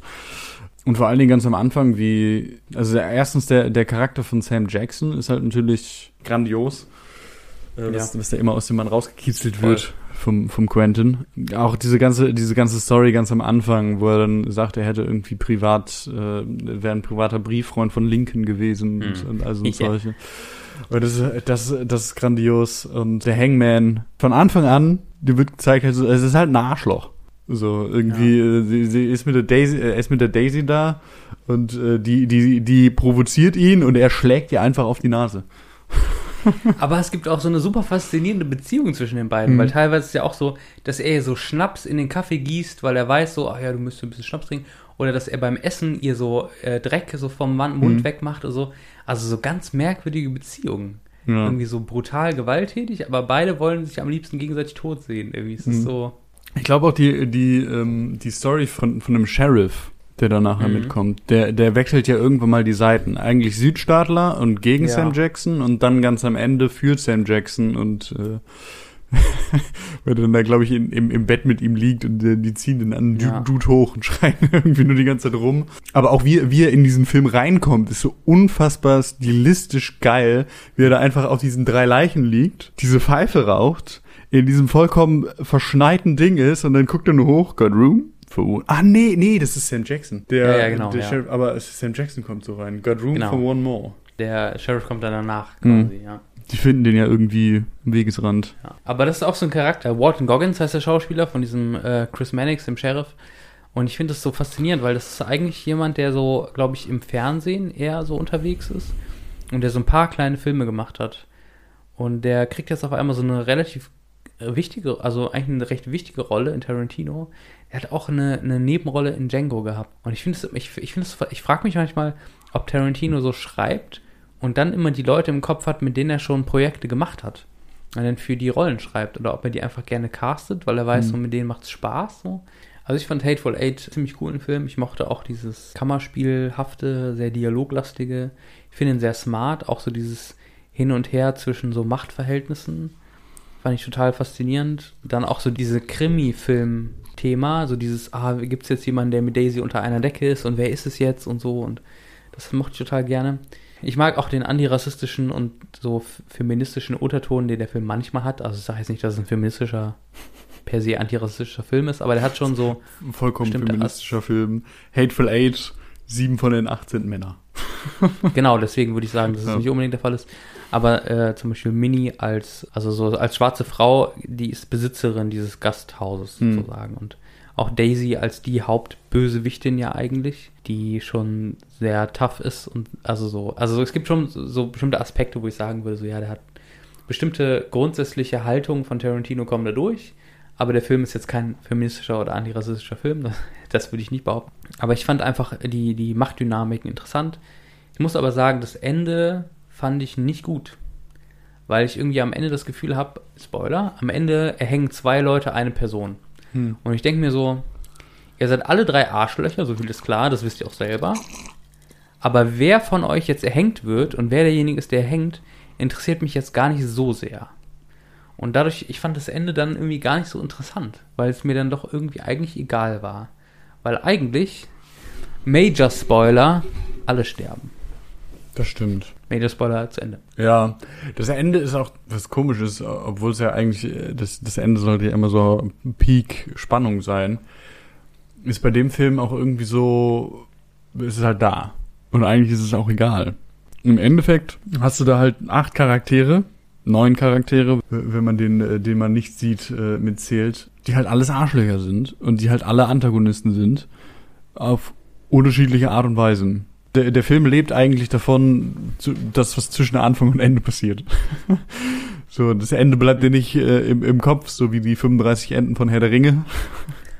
Sondern es, es sind eher so diese, diese Szenen dazwischen, die halt unfassbar, so wirklich ikonisch sind, die, die halt irgendwie drin bleiben. Auch, auch, auch diese Szene, wo, wo, wo dann auch immer erzählt wird, dass äh, Kurt Russell diese, diese Gitarre kaputt schlägt, wo er halt gedacht hat, das wäre halt ein Replika von irgendwie einer zweihundertfünfzig Ach, Jahre echt? alten ah. äh, Western-Gitarre und er haut die gegen das Ding und es war die echte. Boah. Ja. Autsch, okay, das wusste ich noch gar nicht. Ja, aber ich glaube ich, ich glaub auch vor allem das, was du gesagt hast, dass Tim Roth spielt ja diesen freundlichen Engländer, mhm. äh, diesen sehr charismatischen und ähm, das ist, glaube ich, so ein Ding, würde ich jetzt mal fast sagen, von Tarantino. Er hat eine bestimmte Art von Rolle im Kopf, wo er dann halt schon vorher mit Leuten gearbeitet haben, die die erfüllen können. Hm. Zum Beispiel Sam, Se- Sam Jackson, einfach der Dude, der halt street smart ist. Ja. Das hat er ja in jedem Film, würde ich jetzt eigentlich sagen. In Jackie Brown auf jeden Fall. Dann natürlich in äh, Pulp Fiction. In Django würde ich auch sagen, dass er eher so, ein, so, so eine Stimmt. Straßenschleuer hat, weil, weil er weiß so, okay, wie er sich geben muss, in welchen Situationen. Und nie sein wahres Ich irgendwie rauslässt. Sam Jackson kannst du auch nicht aus- outplayen in den Tarantino-Filmen. Mhm. Der ist eigentlich immer entweder der Mentor, der, der weiß, wie es läuft, oder den, den du nicht verarschen kannst. Mhm. Also so stimmt schon, ja, ist schon... Ja. Man und, und, ja. und deswegen, weil Tim Roth, da wurde ja, ich habe ich hab das von anderen Leuten auch gehört, dass sie dachten, das ist eigentlich mhm. die äh, Christoph Waltz-Dingens. Ja. Und Christoph Waltz kriegt es ja auch hin, in Inglourious Basterds einen unfassbar charismatischen Nazi zu spielen, wo du all die, die ganze Zeit denkst, so er ist, es ist halt nicht schön, sich den anzusehen. Das ist nicht so, ach Mensch, wir können ja ein guter Freund werden, sondern er macht halt einfach Witze und ist irgendwie charismatisch und kriegt Leute irgendwie hin, mehr zu erzählen, mhm. äh, als sie eigentlich wollen. Aber er ist halt einfach ein fucking Nazi. So, und auch ein Ranghoher. Äh, auf der anderen Seite, im nächsten Film spielt er dann Doktor King Schulz, ein ähm, Bounty Hunter, der halt wieder unfassbar charismatisch ist. Genau, eine ähnliche Rolle eigentlich, mhm. aber dann ein guter. Ja. Äh, genau, aber auf einmal ein guter, äh, auch, auch mo- moralisch guter. Und dann hast du direkt im nächsten Film, Hateful Eight, äh, mit Tim Roth, einen sehr charismatischen Engländer. Wo du halt denkst, okay, das passt halt einfach, das müsste eigentlich Christoph, äh, Christoph Waltz sein, aber einfach nur, weil er halt immer charismatische Rollen in mhm. Tarantino-Filmen spielt. Aber auch so eine unangenehme Art von, von so charmant. Und ja, mhm. es gibt so Momente, wo der Charakter von Tim Roth mit einem Wort herrscht Stille und er hat seine Bühne. Und dann denke ich mir so, wenn Christoph Waltz, das, das ist eigentlich Christoph Waltz, mhm. aber wenn der es gemacht hätte, hätte er, glaube ich, schon den anderen auch in gewisser Weise die Show gestohlen. So. Ja. Ich glaube nicht, dass die anderen schauspielerisch her so stark sind, dass sie dem so entgegenhalten können. Sam Jackson würde ich das zutrauen. Bei den anderen weiß ich nicht genau, ob die nicht, ob die da wirklich stark genug sind. Und Kurt Russell vielleicht schon auch. Jennifer Jason Leigh auf jeden Fall. Die, ich finde, die war so die Glanzfigur in diesem Film, mhm. schauspielerisch. Aber die anderen vielleicht nicht so. Deswegen, äh, also Michael Madsen sowieso, sowieso nicht so, aber... Kurt Russell, Kurt Russell ja. würde ja theoretischerweise auch in den zwei Filmen, wo er ähm, Tarantino spielen, eine ähnliche Rolle spielen. Der Dude, der halt einfach so einen, so einen Plan hat, was er gerade macht oder einen Auftrag hat. Hm. Ein Stück weit. Ob jetzt intern mit dem äh, frauenmordenden äh, Autofahrer oder ähm, so, okay, ich bin halt einfach Bounty Hunter und ich muss die Leute immer zum Hangman bringen. Ich bin so fokussiert und lässt nicht mit hm. sich diskutieren. So, ja. ja. Stimmt, müsste man eigentlich, und, echt und theoretischerweise die, die Rolle von Channing Tatum ist halt auch unfassbar geil, weil es ist ja im Film die Überraschung, oh Gott, da ist ja noch jemand, und gleichzeitig so metamäßig, oh Gott, das ist Channing Tatum. Er passt nicht so rein, ja, stimmt. Ja, er passt halt einfach für die Rolle nicht rein und es ist eine Überraschung. Wobei mittlerweile, ich finde, Channing Tatum hat in meiner Welt krass gewonnen durch die äh, einundzwanzig Jump Street Filme. Mm. Ich war im Vorher. ersten im Kino und dachte so, what the fuck? Ja. Und warum ist der so gut? Und dann war ich ja, im zweiten so, Kino ne? und dachte so, so, Digga, es gibt einfach, es, es, es gibt einfach zu viele zweite Teile. Ich gehe aber rein, weil zu viele Leute den gucken wollen. Und ich gehe raus und denke mir so, what the fuck, warum war der so gut? Ja, vor allen Dingen, vor allen Dingen war der ja exakt so wie alle anderen zweiten Teile auch, so mhm. wie der erste, nur halt irgendwie so ironisch, selbstironisch, und dadurch war er irgendwie noch besser als der vor, erste. Vor allem ganz am Ende mit diesem dreiundzwanzigster Jump Street. Ja, das wäre so lustig. Ne? Ich hätte ich es eigentlich fast schon geil, wenn die das gemacht hätten, aber wahrscheinlich wäre es nicht so lustig gewesen, wenn die das wirklich durchgezogen hätten, aber ja. ich mochte es ganz gerne. Nee, aber äh, Channing Tatum war für mich immer, die, ich kannte aus dem Film Leuchten der Stille. Leuchten der Stille war re, ist ein richtiger Abfallfilm, Alter. So richtig so, Frau verliebt sich in Mann, weil er A, sich prügelt und B, Feuer macht. Das ist wirklich so ein Schmutzfilm, Alter. Und mittlerweile ist Channing Tatum ist irgendwann Fox, bei mir so richtig krass gestiegen. Stimmt, ja. Mittlerweile ist Channing Tatum so ähnlich wie der, wie heißt der noch, Interstellar oder auch ah, äh, True ah, Detective. Matthew McConaughey. Matthew McConaughey, right, genau right, so right. einer. Ja, Mann. Der hat vorher eher so Romcoms auch Richtigen gemacht. Richtigen so. Schmutz. Richtigen Schmutz. Richtigen Schmutz. Und irgendwann hast weißt du dann gemerkt, Rom-Coms, so fuck, das ist ein Schauspieler, der ist gut. So. Rom- Romcoms sind so diese Sch- das filmische Pendant, nicht ganz, aber für mich, das filmische Pendant zu diesem komischen Liebesschmuddelheften, die man in Kiosken kaufen konnte. Ja. So, das sind für mich Romcoms. Beatrix Nacht, und dann hast du so dieses hm. Cover mit so, ja, ja, ich weiß nicht. Ja, wenn ich Romcoms gucke, dann immer nur alleine und ich erzähl's niemandem. Pornos, aber für prüde Frauen, die keine Pornos gucken wollen, aber ja. Buch lesen mit hm. pornografischem Inhalt ist dann okay. Ja, Hateful Eight. Hm. Die kommen hier gerade auch irgendwie was auf der Spur, auf die Spur, ne? Dass halt irgendwie Tarantino so Archetypen hat, die mit denen mhm. er immer äh, irgendwie hantiert in seinen Filmen. Also, falls du LiteraturwissenschaftlerInnen bist, äh, du, der du grad, oder die du gerade zuhörst, schreib mal eine Arbeit, würde mich interessieren. Ja. Archetypische Charaktere bei wir, ich wür, wir würden dann ganz gerne in die Danksagung rein, aber sonst ist alles in Ordnung. Ja. Wir würden gerne zitiert werden. Ja.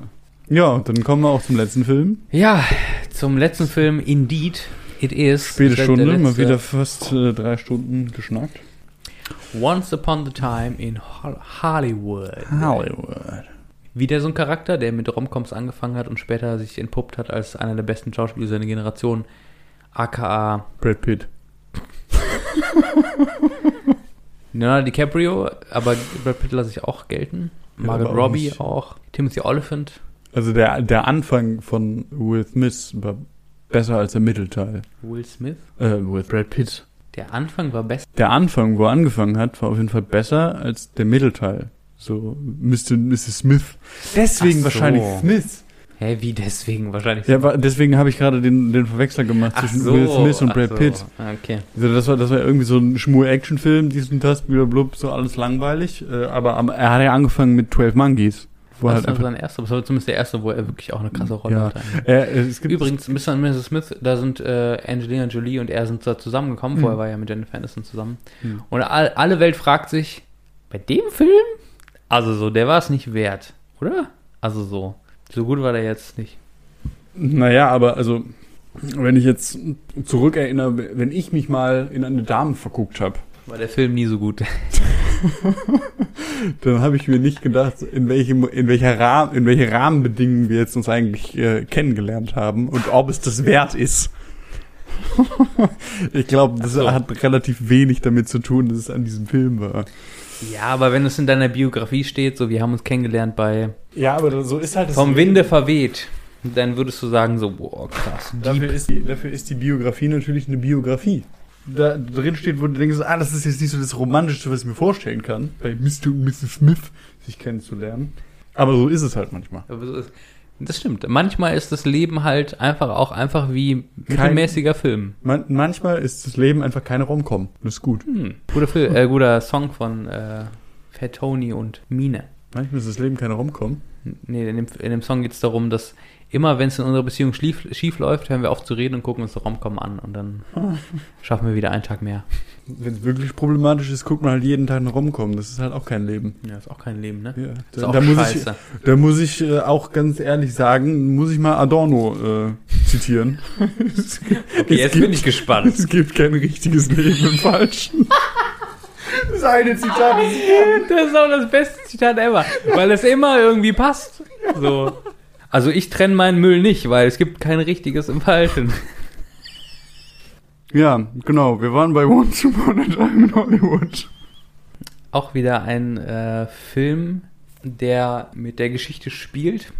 Ich weiß noch ganz genau, als es hieß, ähm, Tarantino dreht einen Film, in dem es unter anderem auch geht um die Sekte Manson Family. Um, genau, um die Manson Family. Um die Sekte um Marilyn Manson. Man- ich glaube tatsächlich, dass Marilyn Manson wegen Charles Manson auch Manson heißt. Das ist ein äh, Künstlername, gruseligerweise. Ja gut, der, der versucht ja auch gruselig zu sein. Jetzt ist der eh gerade äh, gecancelt wegen äh, sexuellen Missbrauchsvorwürfen. Aber das war eh schon immer so ein Typ, wo An ich mich... selber? Weil der hat ja so zwei Rippen raus. Leider nicht, nee. Hm. Leider auch hat er damit andere reingezogen. Das ist nicht gut. Über Charles Manson und die Manson Family und eben dieses ganze Thema, dass eben Sharon Tate starb, damals umgebracht wurde, also tatsächlich umgebracht wurde von der äh, Manson Family oder Angehörigen dieser Sekte oder dieses Kults. Ich weiß gar nicht, ob Sekte überhaupt noch, äh, ob man diesen Begriff überhaupt noch verwendet. Die Ehefrau von Roman Polanski, ähm, die damals starb. Polanski, so einer der Vorzeigeregisseure so der, des New Hollywoods. Ja, eben auch so die Ära, nämlich diese siebziger-Jahre-Ära, die für Tarantino auch so wichtig ist oder die Tarantino auch so sehr fasziniert hat. Und als ich hörte, okay, Charles Manson, ähm, Sharon Tate, Tarantino dreht einen Film drüber, wie crazy ist das? Ähm, das hört sich krass an. Und auch immer so die Frage im, Kont- äh, im Hintergrund war, wie explizit zeigt er das, was da passieren soll? Kann man das ethisch überhaupt verantworten, was er da macht? Mhm. Und dann kam der Film raus und wir beide saßen da vor äh, etwas über einem Jahr vor Corona anderthalb irgendwann Jahre oder anderthalb Jahre in äh, Hamburg im Kino zusammen, Once Upon a Time in Hollywood und leicht verschwitzt war es warm. Das kann ich mir gar nicht mehr so dran erinnern. Naja, auf jeden Fall. Äh, Vielleicht war auch einfach ein Orangefilter drüber in meinen Gedanken. Geht es um den Film um Rick Dalton, äh, von Leonardo DiCaprio gespielt, ein tatsächlich ein Schauspieler, der so im, in äh, Western-Filmen äh, ursprünglich mitgespielt hat, und sein Stuntman Cliff Booth von Brad Pitt gespielt. Und er ist halt so Western-Star, und so wie die Wester, Western-Filme halt langsam auf dem absteigenden Ast sind, so ist er halt auch auf dem absteigenden Ast, also seine Karriere äh, wird halt immer schwächer und er wird immer äh, uninteressanter als Schauspieler. Ähm, gibt es ja auch zu so dem Alkohol hin ein Stück weit und dem Leben in Hollywood. Zieht in eine nette Gegend, äh, sein Stuntman, äh, sie verbindet eine gute, eine krasse Freundschaft, der immer ein bisschen außerhalb wohnt, in einem äh, Van, in einem Caddy, äh, nee, in einem, hm. nee, genau, in einem Trailer. Trailer, genau, danke. Und er merkt irgendwann, ach krass, ich wohne in einem, äh, in Nachbarschaft zu äh, dem eben besagten Roman Polanski. Roman Polanski und eben Sharon Tate. Und eigentlich geht es mehr oder weniger um die Lebensgeschichte von von Rick Dalton. Es geht halt relativ lang um nichts und du fragst dich auch mhm. relativ lang, was ist, was ist eigentlich die Message dieses Films, ähm, bis du halt im Nachhinein irgendwie merkst, es wird die ganze Zeit nicht unbedingt Spannung aufgebaut, aber es wird halt die ganze Zeit so die Welt aufgebaut, worum es gerade mhm. geht, was hier gerade passiert. Es ist natürlich auch so ein bisschen Hommage, gut, jetzt merke ich auch, dass ich wieder Worte benutze von anderen Leuten, wo ich das irgendwie mal gehört habe. Hommage ans, ans alte Hollywood, einfach nur. Weil, äh, damals, wo es noch war, und dann wurden noch Western gemacht, und man merkt, man weiß da, zu der Zeit natürlich auch so, okay, ähm, Tarantino ist halt ein großer Western-Fan, und du merkst so, okay, er, so ein Stück weit weint er dem auch irgendwie ein bisschen nach. Mhm. Und, aber du, du, du merkst halt auch, dass es halt, dass halt alles nicht so ganz stimmt drin, so. Also natürlich irgendwie Rick Dalton, Alkoholiker, dann äh, Cliff Booth, Brad Pitt, ähm, hat anscheinend irgendwie seine Frau ist gestorben, man weiß nicht so ganz genau warum, äh, irgendwie passt nicht alles ganz zusammen, und die Manson Family ist auch die ganze dabei, dann was, was man bei dem Film auch auf jeden Fall sehr explizit merkt, was vorher immer nur so ein bisschen angedeutet ist, ist, dass äh, Quentin Tarantino auf jeden Fall einen Fußfetisch hat. Echt? Das kommt nochmal explizit vor. Ja, also wenn man wenn man das sieht, da gibt's schon sehr oft Echt? Szenen, wo halt einfach eine Frau gefilmt wird und die Füße halt direkt mehr oder weniger neben ihrem, also ha. auf auf dem Dingens, vor, die ausstreckt und an den Füßen vorbei auf ihr Gesicht gefilmt wird. Mhm. Gibt's zwei. Einmal, wo äh, Cliff Auto? Booth einen von der, genau, im Auto. Die Tramps. Und äh, dann äh, Sharon Tate im Kino. Ah, ja, stimmt. Ja. Ah. Margot Robbie. Genau. Äh, und dann äh, wird halt die Manson Family so ein bisschen, ein bisschen dargestellt. Was, was ist in einer richtig los? Coolen Szene. In einer Horrorfilm-Szene eigentlich. Fand ich. Weil Cliff Booth, also Brad Pitt, kommt ja quasi an diesen Ort, der früher, ich weiß gar nicht, was es, was es vorher war, und der quasi jemanden besucht. Und er, er, ähm, Äh, diese, diese Frau, die ja quasi per Anhalter mit, äh, er mitnimmt auf diese, auf diese Farm, nicht Farm, auf dieses, ähm, auf dieses Grundstück. Und er kennt ja jemanden, der da vorher mal gearbeitet hat oder dem das gehört. Und jetzt ist es irgendwie so eine, wie so eine Ausreitfarm geworden. Und diese, diese jungen Leute sind da, diese Manson Family quasi. Und ähm, er will ja quasi rein zu diesem Typen. Er will ihn sehen, weil er hat das Gefühl, irgendwas stimmt hier nicht. Und das ist schon wie so ein Horrorfilm. Und am Ende merkst du, der Typ lebt aber trotzdem noch. Und er geht wieder raus. Und dann ist er ja dieser junge Typ, den er, dem er aufs Maul haut auch. Und ähm, er sich so ein bisschen behauptet. Und ich finde, das hat schon so eine Horrorfilm-Ästhetik. Also so, wenn, die auf, wenn er auf diesem Hof vorfährt, dann dachte ich mir schon so, oh, jetzt geht's ab. Jetzt passiert irgendwas Schlimmes. Mhm. So, ja. ja. Aber die, die, die Figur von Brad Pitt ist halt auch irgendwie wieder so ein sehr selbstbewusst. Ist, ist natürlich auch dadurch, dass er immer der, äh, der Stunt-Double von, äh, von Leonardo DiCaprio ist und der halt auch auf dem absteigenden Ast ist, ist seine Karriere auch mehr oder weniger zu Ende so. Und das weiß er auch. Und das akzeptiert er auch so ein bisschen. Und das ist halt immer irgendwie so dieses Ding, er ist halt vollkommen in sich ruhend, ein Stück weit, obwohl er gerade eigentlich vor dem Aus steht. Und dann kommt er auch zu dieser Manson-Family, und er ruht immer noch in sich so. Und er, er merkt auch selber, dass, dass gerade alles irgendwie so ein bisschen horrormäßig aufgebaut wird, finde ich, in dieser Szene.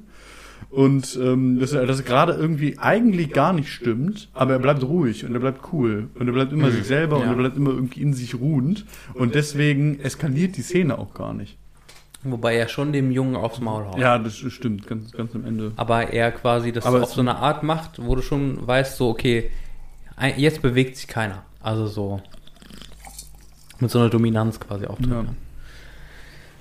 Ja. Ja, ich finde, oder so also diese erste Dreiviertel des Films, ist es schon so eine Hommage an, an New Hollywood und wie, sag ich mal, und die Liebe von Tarantino eigentlich für die Generation auch davor. Also New Hollywood und diese Western-Filme und dass eigentlich Tarantino beides ganz cool findet. So. Aber ich finde, und gerade das Ende ist so ein Schlüssel für den Film, finde ich. Spoiler, weil am Ende äh, quasi das, was wirklich historisch wirklich passiert ist, nämlich, dass Leute von der Manson-Family ins Haus von, äh, ins äh, Polanski-Haus einbrechen und eben Sharon, Sharon Tatum äh, töten. Polanski ist nicht da. Dass das wirklich passiert ist und Tarantino nimmt halt einfach, so wie bei Inglourious Basterds und teilweise wie bei Django, nimmt halt einfach die Historie und dreht sie so ein bisschen auf den Kopf und sagt eben, ey, da ist dieser Rick Dalton, diese Cliff Booth, mhm. und die haben nichts zu verlieren. So. Die sind auf einem absteigenden Ast, der eine hat vielleicht eine L S D-Zigarette, die er sich schön beim, während er mit dem Hund rausgeht, schön durchzieht. Und dann kommen eben die Jungs an. Die Jungs von der Manson Family und ich glaube eine Frau. Und die auf die Idee kommen, vielleicht mal ins Polanski-Haus einzubrechen und vielleicht mal den einen oder anderen Schädel zu durchschießen. Und dann die beiden aber da irgendwie im Weg sind. Weil die wollen ihre Ruhe haben. So, ne? Und dann gibt es halt eine extreme Gewalteskalation. Also wirklich extrem in mhm. der Situation. Weil es eben auch so lange keine gab, wirkt sie das halt stimmt, noch ja. extremer. Und Rick Dalton und Cliff Booth töten diejenigen der Manson-Family, die in die Nachbarschaft gekommen sind, die eigentlich ursprünglich in der, in der echten Welt getötet hätten. Und damit endet der Film. Und der Film hat keinen richtigen Grund, der Film hat kein richtiges Ziel, es gibt keine richtige Geschichte, außer eben die, die man am Ende nacherzählen kann, was wir jetzt so mehr oder weniger gemacht haben. Mhm. Aber es gab keine richtige Geschichte, wo man sich denkt, so, ah, die muss mal jemand erzählen. Sondern es ist eher so, du bist diesen Charakteren halt so mitgelaufen. So ähnlich wie bei Hateful Eight auch. Aber wenn du die Meta-Ebene einnehmen würdest, wirkt dieser Film, und deswegen würde ich sagen, Tarantino hat mit diesem Film den äh, Revenge-Film oder den Rache-Film, Rache-Western, auf eine völlig vorher nie dagewesene Ebene gehievt. Weil Tarantino hat einen Rache-Film gemacht, indem er die Geschichte verdreht hat. Also er quasi die Person, die eigentlich sterben sollte, in der, oder in der Realität gestorben ist, stirbt im Film nicht. Dafür sterben diejenigen, die die Mörder sind. Mhm. Und Mörderinnen. Und das ist so... Er rächt sich, er rächt sich ein Stück weit selber an, genau, an der Menschenfamilie. Genau, er, er rächt sich als New Hollywood-Fan an den Tätern und Täterinnen. Und das finde ich so... Und ohne dieses Verständnis für diese Geschichte, finde ich... ist dieser Film auch gar nicht so geil? Oder hat dieser Film eigentlich überhaupt keine Existenzgrundlage, bis auf eben das schauspielerische Talent von Leonardo DiCaprio? Das stimmt. Was mir jetzt auch gerade wieder aufgefallen ist, was bei diesem Film irgendwie unfassbar, finde ich, oder wie, wie, wie ich es irgendwie verstehe, ist halt auch, dass, dass Tarantino auch wieder sein, sein, ja, seine Zuschauerschaft, ein Stück weit, seine Zuschauer, wieder so ein Stück weit den, den, den Spiegel vor, vor Dings, weil, weil er baut ja schon des Öfteren in dem Film auch Situationen auf, wo du denkst, okay, es eskaliert gleich und du siehst Blut und du siehst Gewalt und es ist, es ist halt einfach, es ist halt einfach irgendwo da und es passiert jetzt und äh, wir gucken Tarantino-Film alle zusammen, mhm. die wissen, was jetzt passieren sollte. Mhm. Und es passiert einfach nicht. Das ist ja einmal ähm, in, in, dem, in der Szene mit der Manson Family, dass es, dass es nicht passiert und äh, auch auf dem Schiff, wo wir vielleicht gleich nochmal zurückkommen, oh, weil es eine sehr witzige so Szene ist. Ähm, die hatte ich schon vergessen. Und, äh, und, und dann ganz am Ende eskaliert diese Gewalt aber auch irgendwie auf eine Art und Weise, die halt, fand ich, vielleicht auch, das, was du gesagt hast, dass die, dass, dass vorher halt einfach keine Gewalt gesehen wurde und deswegen war es halt einfach extremer. Aber ich hatte halt auch wirklich das Gefühl, dass das extremer ist als das, was ich vorher auch in hm. Tarantino-Filmen ja, gesehen habe. Tatsächlich. Hatte ich auch das Gefühl. Weil erstens irgendwie dieser Hund damit eingreift, dieser oh, Pitbull. Ja. Uh. Und ich meine mich auch dran zu erinnern, dass irgendeine Frau auf irgendeine Kante mit dem Kopf ja, gehauen ähm, wird. Und Cliff das Booth rammt das Gesicht einer Manson-Family mit, äh, eines Manson-Family-Mitglieds, also einer jungen Frau, immer wieder gegen so einen Sims von einem Kamin. Hm. Und immer wieder. Und er hört nicht auf. Er macht ja. es immer wieder und es ist super unangenehm. Ja.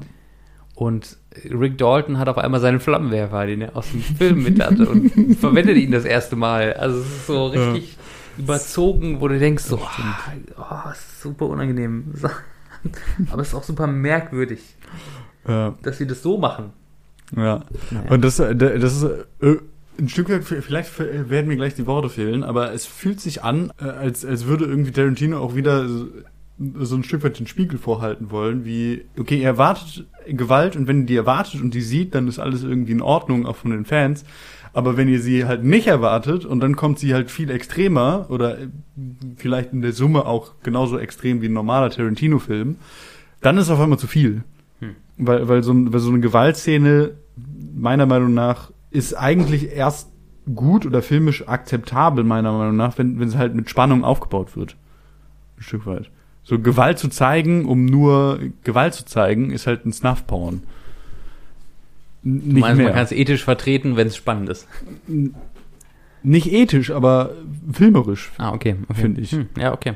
Ja. Das muss keine moralisch einwandfreie Geschichte sein, die du erzählst, aber wenn die Geschichte, wenn es innerhalb der Geschichte Sinn ergibt, dann findest du es okay, quasi.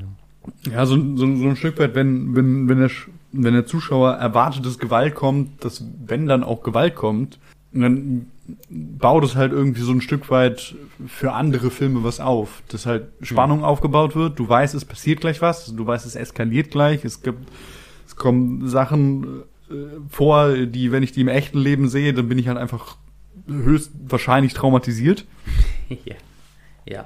Und äh, dann, dann kommen sie auch vor und dann weißt du so, okay, im nächsten Film kommt das Gleiche wieder, ich kann das Gleiche wieder erwarten, es kann wieder Spannung aufgebaut werden. In, in dem Zusammenhang, würde ich sagen, ist Gewalt für mich filmerisch erklärbar. Also ich bin auch im echten Leben, im echten Leben, wenn ich jetzt nicht Filme äh, amateurmäßig analysieren möchte, bin ich auch Pazifist. Aber ich mag auch Filme, die wo, wo, wo es Ak- Aktion gibt. Ja, ich finde, also so Gewalt ist ja auch ein Teil des Lebens. Ich finde es immer interessant, wenn es irgendwie in Literatur oder Filmen irgendwie aufgearbeitet wird. Und äh, wenn man das Gefühl hat, da hat sich auch jemand Gedanken gemacht, als er damit umgegangen ist. So, ja. Ich würde vielleicht, äh, bevor wir über die Szene sprechen, über die du, die du gerade kurz angedeutet hast, die ich nämlich auch brillant finde, wirklich brillant, also so, ach. Über die Bruce Lee-Szene. Ach so, äh, tatsächlich habe ich jetzt über die nicht geredet, weil Bruce Lee nicht so ganz gut wegkommt, tatsächlich, ähm, sondern über die Szene, in der DiCaprio seine Performance abliefert. Genau. Ja. DiCaprio wird gecastet als Schurke und hat mal wieder eine Rolle und spielt mit einer ganz, ganz, ganz jungen Schauspielerin. Ich weiß leider gerade ihren Namen nicht, der Schauspielerin, die macht es richtig gut. Äh, ein junges Mädchen und er spielt eine Szene mit ihr. Und er spielt und er ist total unzufrieden mit sich, weil er wieder gesoffen hat und so, hat auch ein Alkoholproblem. Und, äh, Julia Butters. Julia Butters heißt sie. Ist die Schauspielerin von dem Mädchen. Ah, okay. Ähm, okay. Und spielt äh, Rudy Fraser. Er ist super unzufrieden mit seiner Performance und zweifelt sehr stark an sich. Und dann gibt es so einen Moment, wo er so eine Performance abliefert, die richtig gut ist. Und dieses Mädchen ihn anschaut und sagt, das war das Beste, was ich jemals gesehen habe, schauspielerisch. Und er dann quasi total berührt ist davon, dass er mal was macht, was mal wieder Wert hat. So seit mhm. etlichen Jahren. Und wenn ich mir das vorstelle, dass ich als Schauspieler eine Szene spiele, in dem ich einen Schauspieler spiele, der Probleme mit seinem Selbstbewusstsein hat und gleichzeitig aber eine Szene spielt, in der er mega abledert, um dann am Ende sofort umzuswitchen in diesem Moment, dass ich als Schauspieler das gerade anerkenne, dass ich gerade etwas Gutes gemacht habe, das stelle ich mir kompliziert vor. Und Leonardo DiCaprio macht es einfach perfekt. Und ich finde, daran merkt man wieder, dass DiCaprio schon ein Schauspieler ist, der unsere, also die derzeitige Gener- Kinogeneration definiert. Ich glaube, du kannst gute Schauspieler gerade nicht buchstabieren ohne DiCaprio. Wenn du die letzten zwanzig Jahre anschaust, was er so vollbracht hat, cineastisch, ist er schon jemand, zu dem man hochschaut und wo man sagen würde, so, ist einer der besten, also einer der besten Schauspieler der letzten Jahrzehnte, von Wall- Wolf of Wall Street über Titanic. Nicht ins Gesicht. Über andere Filme. Ey, ich habe kein Problem mit der Titanic. Aber ja, also so jemand, der die halt. Die Lieblingsszene ist auch immer der, wo, wo, wo der, wo, wo einer von dem Heck runterspringt und dann die Schraube trifft. runterfällt, oder? Bei Titanic? Bei Titanic. Achso, ich weiß gar nicht mehr. Das sind immer die Szenen, die mit dem Kopf bleibt, da wacht man immer auf und dann... die Splatter, die einzige Splatter-Szene in Titanic. Ja. Kumpel von mir, also, also als ich ganz jung war, ich weiß gar nicht, ob ich Teenager war, ich war ki- gerade zwischen Kind und Teenager, Alter. Teenager. Teen- ich hab schon gesagt Teenager. Nee, Teenager. Zwischen Kind und Teenager. Ah, Keen- ich war Teenager. Oh, danke. Hast du gerade selber ausgedacht? Ja. Okay. Da war, hatte ich einen Kumpel, Weiß ich, der wollte irgendwann immer, mal anders hört. Ich hab's, ich hab's erfunden. Ich hatte einen Kumpel, der wollte immer Titanic gucken. Und ich habe mich, ich habe, da haben wir angefangen, diesen Film zu gucken. Ich dachte mir so, warum will der den denn sehen? Und irgendwann Draw, Draw me like one of your French girls. Und in dem Moment wusste er einfach so, jetzt ist er erwachsen geworden. Jetzt, jetzt weiß ich, warum er diesen Film gucken will. Hm. Ja, egal. Du wolltest aber noch über eine andere Szene sprechen. Es ist eine Szene, die eigentlich auch äh, Gewalt an Frauen darstellt. Deswegen ist sie, f- finde ich es problematisch, dass ich sie so gut finde. Aber es geht halt darum, äh, dass ähm, der Charakter von ähm, Brad Pitt, Cliff Booth, halt Probleme hat mit einer Stunt-Koordinatorin, weil sie ihm vorwirft, dass er seine Frau umgebracht hat. Und ähm, es wird dann irgendwie so ein bisschen aufgebaut und äh, natürlich äh, Brad Pitt, oder der Charakter von Brad Pitt, ähm, äh, dementiert das auch immer. Und dann gibt es irgendwann einen Schnitt und es ist halt einfach, ich, ich glaube sogar, es ist es ist das erste Mal, dass gesagt wird, so, ja, der hat ja seine Frau umgebracht. Und dann gibt es so einen Schnitt und es ist einfach, Brad Pitt ist auf einem Boot, äh, am... Mit, mit so einer Harpune am Jagen und es ist, ist so unfassbar surreal, weil es ist auch wieder so eine Szene, wo du weißt, was gleich passiert. Es gibt auf jeden Fall, also es ist eine Harpune da, klassische Chekhovs Gun, so wenn man eine Waffe sieht, muss ja auch benutzt werden, äh, ähm, wie sind das? Er kommt irgendwie aus diesem Boot raus, hat eine Taucherbrille, glaube ich, auf, macht gerade ein Bier auf, ist vollkommen überfordert mit der Situation, das Bier spritzt ihm gegen gegen gegen die äh, Taucherbrille und er ist vollkommen verwirrt und du hörst die ganze Zeit im Hintergrund, seine Frau ist am Meckern, dass irgendwas nicht funktioniert und dass irgendwie alles zu viel ist, dies und das und er setzt sich halt hin, macht dieses Bier auf, spritzt sich selber an. Und man merkt halt einfach, es ist zu viel. Äh, kameramäßig ist es über die Schulter von der Frau. Und du siehst halt einfach, dass, dass er so ein so, so ausatmet und mit der Harpune auf die Frau zielt. Und es ist ein Schnitt. Und du weißt sofort, was danach passiert. Und irgendwie ist es... Ja, du weißt es ja nicht. Das ist ja das Interessante daran. Ja, gut, die Frau ist verschollen danach und sie sind Hochseeangeln mit einer Harpune und... Ja, aber du hast es nicht gesehen, das ist ja, ja hast, noch geiler. Ja, genau, genau, du hast es nicht gesehen, aber irgendwie durch dieses filmische Mittel weißt du, was passiert. Aber du weißt es ja nicht hundertprozentig. Das ist ja, das, ich finde, das, das macht es noch geiler, weil du es eigentlich ja nicht weißt. Aber, aber du, du, du, du, du reißt dich quasi ein mit dieser Stunt-Koordinatorin, die sagt so... Irgendwas stimmt da nicht, der muss da ja was mit zu tun haben. Obwohl du es selber mit deinen eigenen Augen nicht gesehen hast. Und das ist so, das macht irgendwie, mm. ich finde, genau das macht so geil irgendwie. Weil du davon ausgehst, aber du hast es ja nicht gesehen. Also so, ja, verstehst du, was ich meine? Also für, für, für mich, für, für, für mich ist, für mich ist diese Situation halt irgendwie geklärt, dass es halt auch wirklich so passiert ist. Okay. Und dann wird noch Bruce, Bruce Lee verprügelt. Von das war auch ganz cool. Cliff Booth. Naja, ja, äh, Freund. Die Erben von, von äh, Bruce Lee haben tatsächlich, also haben tatsächlich, glaube ich, Klage erhoben? Ich bin mir nicht sicher. Okay. Ähm, aber haben sich zumindest äh, lautstark beschwert darüber, weil, dass Bruce Lee ja so schlecht drüber kommt. Ah, okay, weil Bruce Lee halt nicht als Karate-Halbgott dargestellt wurde, oder? Genau. Okay. Ja. Er war ja auch. Ja, ich habe also so, ich kenne wirklich Leute, die äh, Kung Fu gemacht haben. Also er hat Kung Fu gemacht, die Bruce Lee immer noch für einen Halbgott halten. In dem Film nicht so gut. Oh. Once Time in Hollywood, Franz. eins, zwei, drei, vier, fünf, sechs, sieben, acht, neun, zehn Filme haben wir besprochen. Wir haben neun Filme haben wir besprochen. Tarantino macht noch einen Film. eins, zwei, drei, vier, fünf, sechs, sieben, acht, neun, zehn. zehn Filme. Aber Tarantino macht hier nur zehn Filme. Pass auf. Und deswegen haben wir ja nur neun Filme. Kill Bill kann man natürlich als ein oder zwei, wie auch immer. Ah, okay. Ähm, neunziger Jahre... haben wir Reservoir Dogs, Pulp Fiction, Jackie Brown, die zweitausender, die Kill Bill Filme, Death Proof und, und die Bastards, den Bastards Film Und die, das letzte Jahrzehnt Django, Hateful Eight und Once Upon a Time in Hollywood. Jetzt natürlich die Frage, wohin führt das Ganze?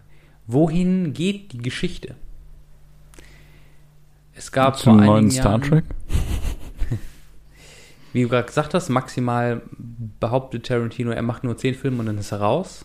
Was natürlich immer so halb glaubwürdig war bei ihm. Vor einigen Jahren war Kill Bill Volume drei Thema. Das ist dann mittlerweile überhaupt nicht mehr Thema. Angeblich soll er einen Star Trek-Film Regie führen. Und das Drehbuch soll auf seinem Nachttisch liegen.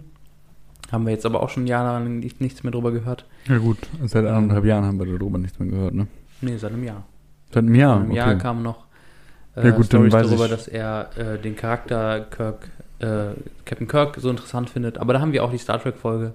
Aber auf jeden Fall, was bei ihm gerade Thema ist, ist äh, Autor. Er, er hat sich dem Schreiben mehr gewidmet.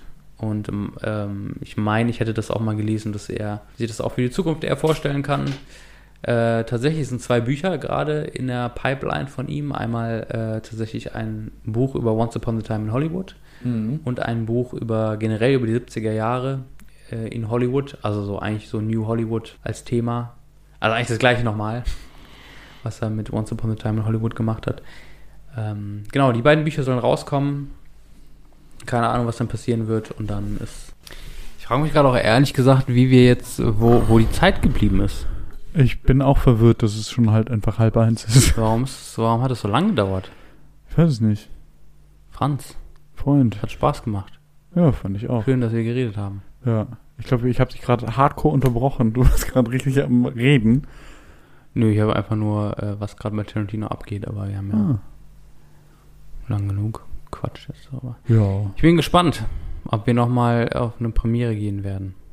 Bestimmt. Irgendwann werden wir... Tarantino. Von Tarantino-Filmen. Achso, vielleicht werden wir beide auch eingeladen. Vielleicht findet er vielleicht, das. Vielleicht werden wir gecastet. Ja, als äh, vielleicht macht er einen Film über ähm, Leute, die Podcasts machen, aber damit gar nicht groß werden wollen. Und alle fragen sich, warum eigentlich, weil sie eigentlich echt äh, talentiert sind. Denkt zumindest scheinbar einer der beiden. Ich bin gespannt, ja. Franz. Ja, ich denke das ja nicht, ne? Also, ach so, ja, dann, dann denkt es einer, Kopf. dass der andere es denkt. Das ist dann das Thema des Films. Ah. Hoffentlich stirbt keiner von uns. Nee, das wird immer nur angedeutet und wir bringen nachher Leute um. Ah, geil, ich freue mich drauf. Ich bin gespannt. Seid ja. mit dabei bei der nächsten Folge. Gleich klopft und das L K A kommt.